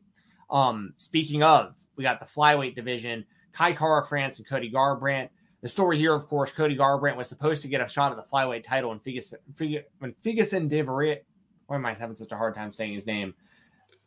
Deiveson Figueiredo. Um, when he was the champion, Garbrandt was supposed to fight him for the title. He had to pull out, and then Brandon Moreno got the shot. That went to a yep. draw, so they had to run yep. it back, and Garbrandt got totally boxed out. But see, here's my thing: if they would have done Garbrandt and O'Malley on this show at bantamweight, and and Garbrandt won, you could have still had him drop in and get a title shot at Yeah, or for sure. because they were going to do that anyways at one point. So like, and um, people would be hyped for it. Exactly. And it's weird because like my mind is saying Kara-France on this because he's a really good kickboxer. He trains with Eugene Bareman and Israel Adesanya and, and Volkanovski and all those dudes in, in New Zealand. Um, Okay. and he's looked pretty solid. But Garbrandt, even though he's lost like three of his last four fights, when he knocks out a dude like uh like Pedro Munhoz the way that he did, it's like you know that, that that's still there. Like, and if he Yeah. catches anyone with those kind of shots, it's, it's game over. So like, but I'm we taking- also know if he gets caught, it could Yes. be game over as well. so- Yeah. So like my mind's on Kara-France, my heart's with Garbrandt. I'm going with Garbrandt just because I feel like he knows his back's against the wall because he's in a position where like he's never getting another shot at ban- the bantamweight title, and if if he's going to get another UFC belt, he's in this real weird spot because he won the title so fast at bantamweight. He kind of had nowhere to go from there, and you know if he doesn't beat Kara-France, he's not going to be in the mix at flyweight either. And So like, what does he do? going forward. Like he, he really has to win this fight. So like I'm gonna take Garbrandt. What about you? Yeah. Um, I'm I'm gonna take uh I'm gonna take France. Yeah, I mean that's it, it, that could very well go that way. Um, the next one, welterweight matchup. This is a really good welterweight fight. Geoff Neal and Santiago Ponzinibbio. Um, yeah, you know, both guys. I think Ponzinibbio is probably a bit more well rounded and, and a bit more diverse in his striking, but Geoff Neal is like just strong as hell. Um, this is a good one. Who do you, who do you have here? Um, since Geoff Neal just got a DUI and That's all right. that, he had a bunch of drama. I'm gonna go with Ponzinibbio. And if you look at the odds, Ponzinibbio is negative 125. Geoff Neal is plus 105. So Ponzinibbio is the favorite as well. So Yeah, I, I'm taking Ponzinibbio. Um, I like I said, I just think he's more well rounded. He has more ways of beating Geoff Neal. Um, like I think if this hits the ground, for instance, Ponzinibbio will have an advantage, and I think he has the more kind of unpredictable striking, anyways, on the feet. But I forgot about that. That Geoff Neal is dealing with like D, DUI. It was DUI, DWI, something like that. yeah, yeah. Um, so he's got other stuff on his mind too. So yeah, taking Ponzinibbio. We've already went through Nunes and Pena. We both got Nunes in the main event of the show. Charles Oliveira defending the lightweight championship against Dustin Poirier. Who you got in the main event? I've got Oliveira, but Vegas has him as the underdog. He is plus 135, and Dustin is minus 155. I mean, that's still pretty close odds, but like No, I. I, I, I think, I mean, I don't know. I think that's a It's, mistake. the, it's the Conor. It's the Conor Yeah. show. It's beating Yeah. Conor and all that. But there's a lot of people that think Dustin's going to win this fight. They think it's Dustin's destiny and it's finally going to happen. And and it, you never know. It could. I mean, you know, Chandler had Oliveira almost out. He almost won that fight. So Yeah. it'll be interesting to see. But uh, I'm I'm picking Oliveira. I just think he's a better fighter. Yeah, I, I mean Poirier is he's really he's really well really really well rounded. Um Yeah. and he has more heart than like anyone he fights. Like I love Dustin Poirier. Um he's scrappy. He's a real dog in in, in the fight game. And he's been in the fight game for so I remember Fightville, that that documentary for forever Yep. ago. And so I mean WEC the whole deal and like I will say this too, as I feel like if he loses, I feel like this could be it. Like he hasn't Yeah. said that, but I, he's really kind of hinted that he's he's about done. I mean, this is the only thing he hasn't accomplished in the sport. Like he he was Right. the interim champion, but to be the undisputed champion, like he's already made a lot of money. He's he's beat the biggest star in the company multiple times. Like he's he, you know, really this is the last thing on the kind of the list probably for him. Yeah, Um, you know, he's not the best striker in the division, he's not the best wrestler, he's not the best jujitsu dude, but he's like he's good at all of that stuff. But heart. Oliveira, and he has, yeah, like I said, his heart is like he's always going to be, he's always got a chance because of his heart. And like you said, Chandler dropped Oliveira like that. So Poirier, if he lands the same shot, probably could as well. Mhm. Um, but Oliveira is the best jiu-jitsu guy in the division, maybe in the entire company. Yep. Oliveira's hands keep getting better. He's knocking dudes out now too. yeah, Um, I mean, he screwed up Tony Ferguson. Yep. Like, I mean, and it's just one of those things. It's just like I don't see how Poirier wins this fight outside of Poirier catching him. Like what could happen in any fight. I I don't. I think Oliveira is is would give him some serious problems on the feet. And if there is any problems coming from Poirier, Oliveira takes him to the ground, and and I think Poirier stands literally no chance against Oliveira on the ground. So Yeah. like, I'm going Charles Oliveira all day. I think it would be a I think it'd be a really cool moment as a as a Dustin Poirier fan. I think it'd be cool as hell to see him win the world title. I think that'd be awesome. But Yeah.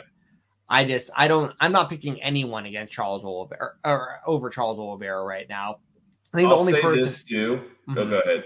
I was gonna say the only the only people I think that can beat Oliveira are either Khabib, who is out of the conversation right now, or potentially Islam Islam Makhachev. But like, yeah, but even then, like you got to get him on the ground and hold him there without getting submitted. And like, I don't know how many people want to be on top of Oliveira on the ground, like with what Right. he does to people on the ground. So, yeah, I'll say this too is like if Dustin wins, I really feel like it opens up another door for Conor and Dustin for a rematch, and I really don't want to see that. that would one so- billion percent be what happens. Yeah, exactly. I mean, it's just it just makes sense, right? Like to run it back for the title, Conor getting another title shot, like and Gaethje being mad as hell because he's gonna have to fight Islam, you know, and it's just yeah. So, but Well, I think I, fe- think I think though I think Gaethje will fight the winner of this regardless, and I think Yeah. Conor will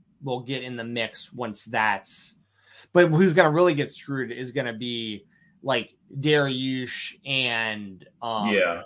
Although if he beats Islam, then it's Right. it's a different deal. right, yeah. So, Although, but, but, but, but he's going to have to beat Islam to get that. Like they're Yes. not going to give Dariush anything of merit on pay per view unless he really is like the clear cut. Yeah. And and I, and I think that like for for Conor, they really should just do Conor and Nate three next. Yep. Like, but I also think that they're really gonna the UFC's got to they're with it being Nate's last fight as a contract, like that's what's going to screw all of this up because Yep. they're going to try to get uh, Chimaev or someone in there to make a name off of Nate if he's not going to resign. But if he Yep. does resign, I think they'll give him the Conor trilogy right away. Um, Yeah. So, but yeah, I'm taking Oliveira. Sounds like you are as well. But Yep. this is one billion percent the right fight. Like Dustin Poirier is for sure the number one contender. Like this fight makes all the sense in the world. I just think that Oliveira is just on a different level right now. It's just as simple as that, really. Yep. I'm I'm with you. And I mean, honestly, if they run back Poirier and Gaethje, I mean, that's a fantastic fight if Poirier actually wins. Yeah. So, and then also, I mean, like Gaethje and Oliveira is not bad either. So either way, it's it's going to be pretty good. And then, Hell yeah. and then Islam will take his throne, and we'll just see what happens after that. Yeah. I mean, like I said, he's really the only guy right now that's active at, at lightweight that I think really has a chance. Like Gaethje's always going to have a chance because of how durable he is and his knockout power, but Yeah. that's really more of like a like if he were to go in there and knock out Charles Oliveira, for instance, I would say that happens maybe once or twice out of ten, kind of thing. You know what I mean? Yeah. If he just gets him on the right night. Um, but yeah, Makhachev's definitely the guy to watch right now in the division. That's that's for sure. So, so yeah, that's uh, that'll probably do it for today's uh, today's show. We got a, we got a lot knocked out today. Yeah, for sure. Um, and we'll likely be doing a fight uh, watch along on Fightful. We will be, yes. Um, thank you for reminding me. So we will be doing a it'll be youtube.com slash fightful. We'll be going live for Amanda Nunes and Julianna Pena as well as um Dustin Poirier and and um Charles Oliveira. So we'll be doing the co-main and the main event. You can watch live. It'll be me, Doug, Rob Wilkins, Jeremy Lambert may or may not be there, and Sean Ross Sapp's usually a game time decision, but he's usually there with us. Um, Yeah. So it'll it'll be a good time. Two really good fights, and then we'll be doing a fight night again the following week. I know you won't be available, but I'll be on there Yeah. for the uh, Jake Paul Tyron Woodley rematch. But we'll talk more about that um, as it comes up on next week's show. Yeah, Um, very curious to see the dynamic of the press conference and all that stuff. Like it's it's weird. Like it's all of a sudden now you got like turn that switch on. Like all that animosity and everything's back on. Like it, it's going to be interesting. We'll see. We'll see how it goes. I just hope Woodley's learned The, the interesting thing though is like if Woodley's learned from his mistakes and Jake Paul also has learned like that some of Woodley's weaknesses and thinks he can finish him, like it could be a really good fight. Yeah, yeah, I agree. I think, I, I, I think it'd be it a way better fight than the Tommy Fury fight. Like I think this is an upgrade. Honestly, I really I do. Agree. The only the only thing that the Tommy Fury fight had going for it was at least that if and when Jake went in there and beat him, then he at least has claim of like beating an actual boxer. Right.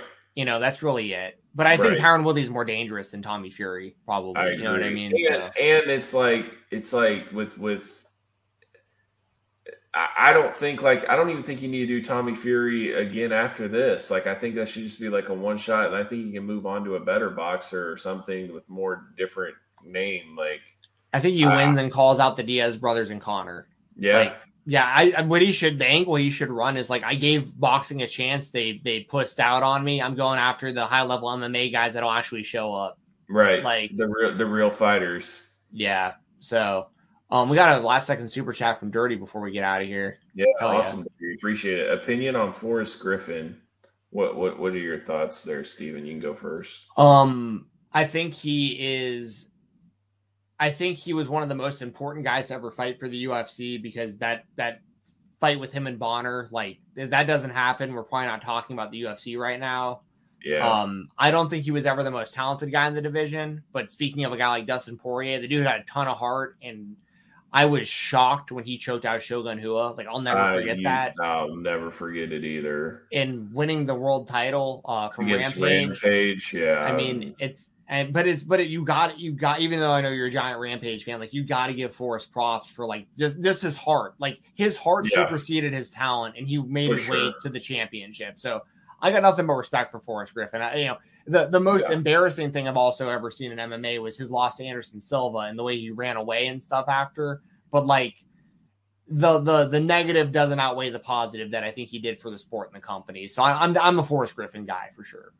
Yeah, no, I, it, it was weird though because it was like I, I watched the company build like legit stars and then they just kind of threw them to the wayside and replaced them with Forrest Griffins and Stephan Bonners and Diego Sanchez's and like they wanted you to forget about Tito Ortiz and Vitor Belfort and BJ Penn.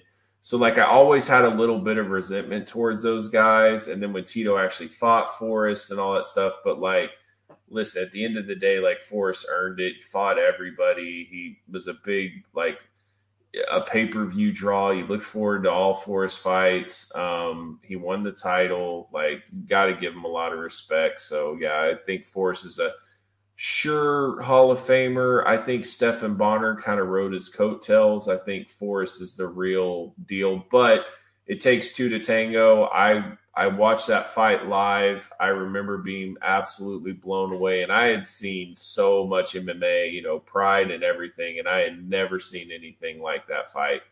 And I was just so happy. Like it was weird. Like all of a sudden you were allowed to like MMA. Like MMA right. became just like a household name after that night. And I was, was in like, high school at the time, and I remember everyone talking about it at school and stuff. And I was all of a sudden like, people like UFC now, like because like I liked yeah. it, no one else did, or no one else right. was talking about it. I remember people actually like caring about it then. Yeah, yeah, and it, it just like you just felt the shift, and then all of a sudden you just had like people on the street talking about Chuck Liddell, and it was just it was just weird. Like it's like I used to have to like order a countdown show on like DirecTV pay per view, you know, and like I I would have to like the only way I would be able to see the weigh in is to like go on sherdog.com when they uploaded it or whatever. Like there was just in like super low quality resolution, but it was like but but you would take anything you could get. Yeah. W WMV video clip. Yeah, yeah. You know, real like, real time player. yeah, exactly. Like that's that's what you're getting, you know, and all pixelated and stuff. Yeah. And like Jeff Sher- Jeff Sherdog was the only one out there like like covering it back then. Like, well, what's crazy is like you would only have like like a guy like if he made himself like known in the uh, lower markets, he would finally get a shot on pay per view. You had never seen the guy before. The first time you saw him was at the weigh-in. Right. So that's why the weigh-in became such a big deal back then because it literally was the first time you saw a lot. Like James Irvin, I never heard of him. And then I saw him at the weigh-in, and then they win a fight, and then it's like, buzz, and then it's like one more fight and it's title shot and t- stuff like that. Like Joe Riggs, who's Joe Riggs? Let me watch this. Justin Eilers, like all those guys. Like I had never heard of who they were, and then I'd see them at the weigh-in. I'd be like, oh okay, Mike Kyle. And I'd be like, oh, okay, like they, they should be pretty good. And then like you watch them on pay per view and they win, and it's like, oh, okay, maybe they got something here, you know? Like that's yeah. the way it was back then. For sure, I I I remember those days fondly. Really that was that was kind of like the end of me in high school and like throughout all of college. Like MMA was really hot while the four years I was in college. So like I have really really good memories of of that time period of MMA for sure. Um I throw this out here before we get out of uh, off the show. Um, shout out again. I said at the beginning, Unkind Esports logos right above me here. New sponsor for the show. Make sure to show them love. Go follow them on Twitter at Unkind Esports. Go check out their new website, unkindesports.com. Um, we're a part of like they put our logo on their homepage and they're they're updating the site. So like this is a real partnership with us and them. if you're into esports or video games or anything along those lines, just just go show them support. Go check out their Twitch channels. Go check out the players that they have involved in the in the esport teams and all that stuff. Like this is exciting time for the podcast. Uh, this is going to give me and Doug opportunity to do more with the show. It's going to give us opportunity to to give you higher quality content and stuff over time. Like it, this is going to be a really good thing for for y'all as the viewers and the listeners, uh, the audio version, the the video listeners, uh, watchers, all you guys. Like um, so this is nothing but like something super positive and something that I think that everybody uh, should be really happy about, whether it's me and Doug or anybody who, who's watching or listening to this. Like this is this is a really cool thing that that we've started with Unkind, and we're hoping to mutually grow uh, both us and them. Um, you know, if if you're into esports or even if you're not, like I said, like give it a shot. You know, we're we're gonna we're gonna make sure over the weeks to tell you all about some of the players on some of the teams. We're to tell you about some of their big matchups and the games that they're playing and stuff. So we're going to try to keep you all in the loop with the stuff they got going on. And in turn, they're going to be talking a lot about us when they're out there gaming and, and doing their Twitch streams and, and social media and all that stuff. And, and they might help us with a, with a new website and, and a whole bunch of stuff. So like, um, just once again, support Unkind Esports. This is the first of this is the first day of hopefully like a really long partnership with them, and um, we're really excited about it. So so once again, Unkind Esports, thank y'all so much for uh, for being a part of live rounds here with me and Doug. Yeah, awesome. I really appreciate it. Thank you so much. Um, it's been awesome, and uh, you know, you just keep grinding, you keep knocking these shows out, and you never know what happens. So thanks for always supporting the channel. Um, thanks for everybody that's always submitted super chats and likes the videos. If you haven't liked that video yet, please do. Um, Steven, you got a game on Thursday, my friend. You got to win this thing. Yeah, so. I got the game before the game tomorrow. I'll be at Dave and Buster's uh, probably most of the day tomorrow. Um, so that'll be fun. Uh, they have, I think I've told you, they have a, a new app for like a new application for your phone. Um, that you can you basically get like Xbox style achievements like when you go there often enough and win certain games enough and all this stuff. So now we're racking up like I've got it sitting in my application right now. I get a free app, uh, anything up to fifteen dollars and fifty cents when I go there tomorrow. So I'm getting free food already before I even show up. Like we're gonna go game, win some prizes, probably get a new signed helmet tomorrow. Mm-hmm. Um, whole bunch of stuff. I've been playing Mario Kart home circuit. My whole my whole apartment is a Mario Kart course at the moment. I moved all okay. my furniture out of the way. Um, okay. So you know, doing a lot of gaming, and yes, we have a big game. I, I said this on Twitter just because it was really funny. I have a female neighbor who lives like right below me, and I hardly ever see her. But she she came up to my door today, knocked on my door, and she she couldn't open like this jar that she had. Yeah yeah. And and so I was like, yeah, come on in, like I'll help you out. And she walks in, and it's just a Mario Kart track with with with uh, Mario uh, plushes all over the place and stuff. And she's like, I tweeted about this as well, but she was like, I was like, yeah, you know, my brother just got me this for Hanukkah, so we were playing it earlier and stuff. And she was like, "Oh, that's so cute. Like, how old's your brother?" And I was like, "Well, we're both in our 30s.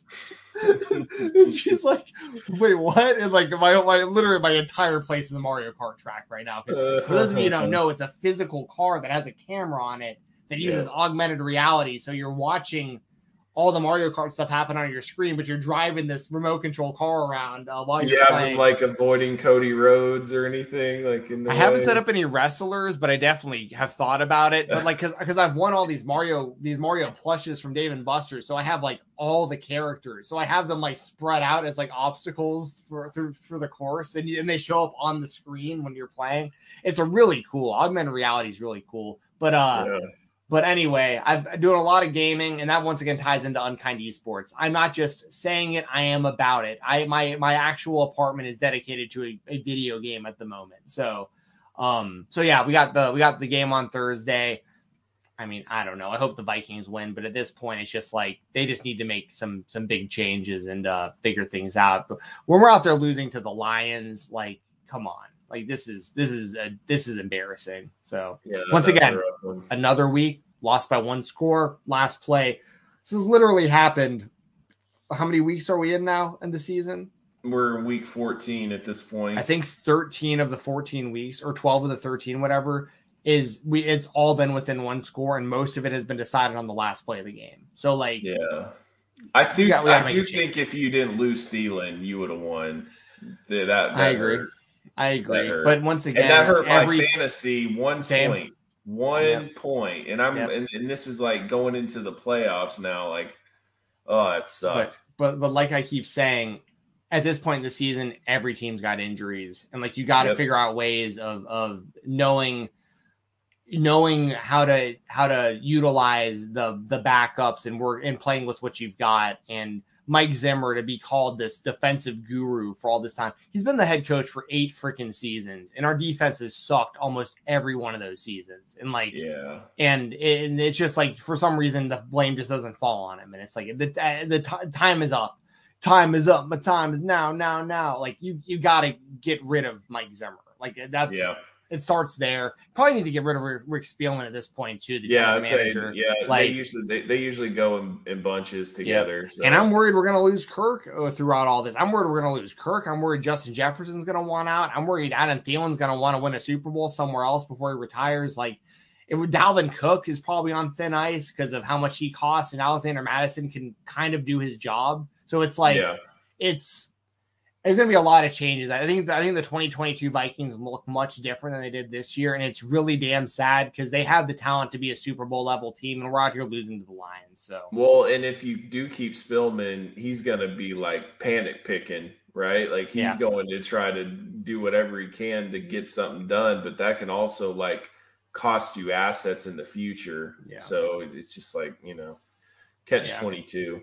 But at least your uh, your Cowboys are in good shape, you know. Yeah, So, we we play Washington. If we win that, that puts us at nine and four. We should be very close to winning the division at that point. So not not too shabby, but we'll Well, see. congrats. The Vikings still technically can make the playoffs. Um, Yeah. I'm not I'm not holding my breath Eric- over it, but Uh, Seattle beating San Francisco helped you. yeah, that, that helped a lot. Well, and then pretty much all these teams are losing that we need to lose, but we're also losing. Like, Yeah, that's the that- problem. that's an issue. Yeah. I mean, Yeah. yeah. it's just it's just sad. I mean, we're the same team that like we're one missed one last second missed field goal away from beating the Cardinals, who are like one of the top two or three teams in the entire NFL. But They we're also losing to the one- Lions. They have the number one record in the NFL. They're, Yeah. they're they're like ten and two. And like So- we literally, if we would have made a 37 yard field goal, we would have beat them. Yeah, But like we're also losing to the Lions. So it's right. like, yeah. yeah, that's Anyway. frustrating. Hey, I like you. said, Skol Vikings. I'm gonna rep my team. I'm not gonna give up on them like I've given up on the WWE. I'm sticking with my Vikings. It's never gonna end. I bleed purple. Like this is like I said, I got an Adam Thielen jersey literally that I'm gonna be opening on Christmas. Like I'm, I'm currently still investing in this team. I will always invest in this team. I love the Minnesota Vikings, but I also got to keep it real when it when I have to. And like they're it, that was that was really really embarrassing this past Sunday watching them lose to Yeah. the Lions. So Yeah, it sucks. Yeah. All right, man. Well, we'll catch you next week. A lot of good stuff, guys. Check out. Oh, real quick. Um, also, Ring of Honor's last show. This Yep. is it. This uh, Saturday, which they always like to go head to head with the UFC, which is never smart, but whatever. Um, they're done anyways. So something fell. Anyway, that was my chair. Yeah, like okay. yeah. And uh, if you guys, you know, longtime Ring of Honor fans, order the show. This is the final one. I mean, in my opinion, Ring of Honor's been dead for a long time. But anyways, this is this is it. And uh, we you have UFC, and uh, yeah, it's going to be a, a, good weekend. So uh, we'll catch you guys next week, and we'll talk about it. Also, next week is uh, Winter's Coming, which I'm not going to be able to go to, and that sucks. So we'll just have to watch it from home. But anyways, awesome. Bryan Danielson versus uh, Adam Hangman Page for the title already. So yeah, we'll have plenty to talk about next week. So we'll catch you guys next week. Go Cowboys. Skol Vikings.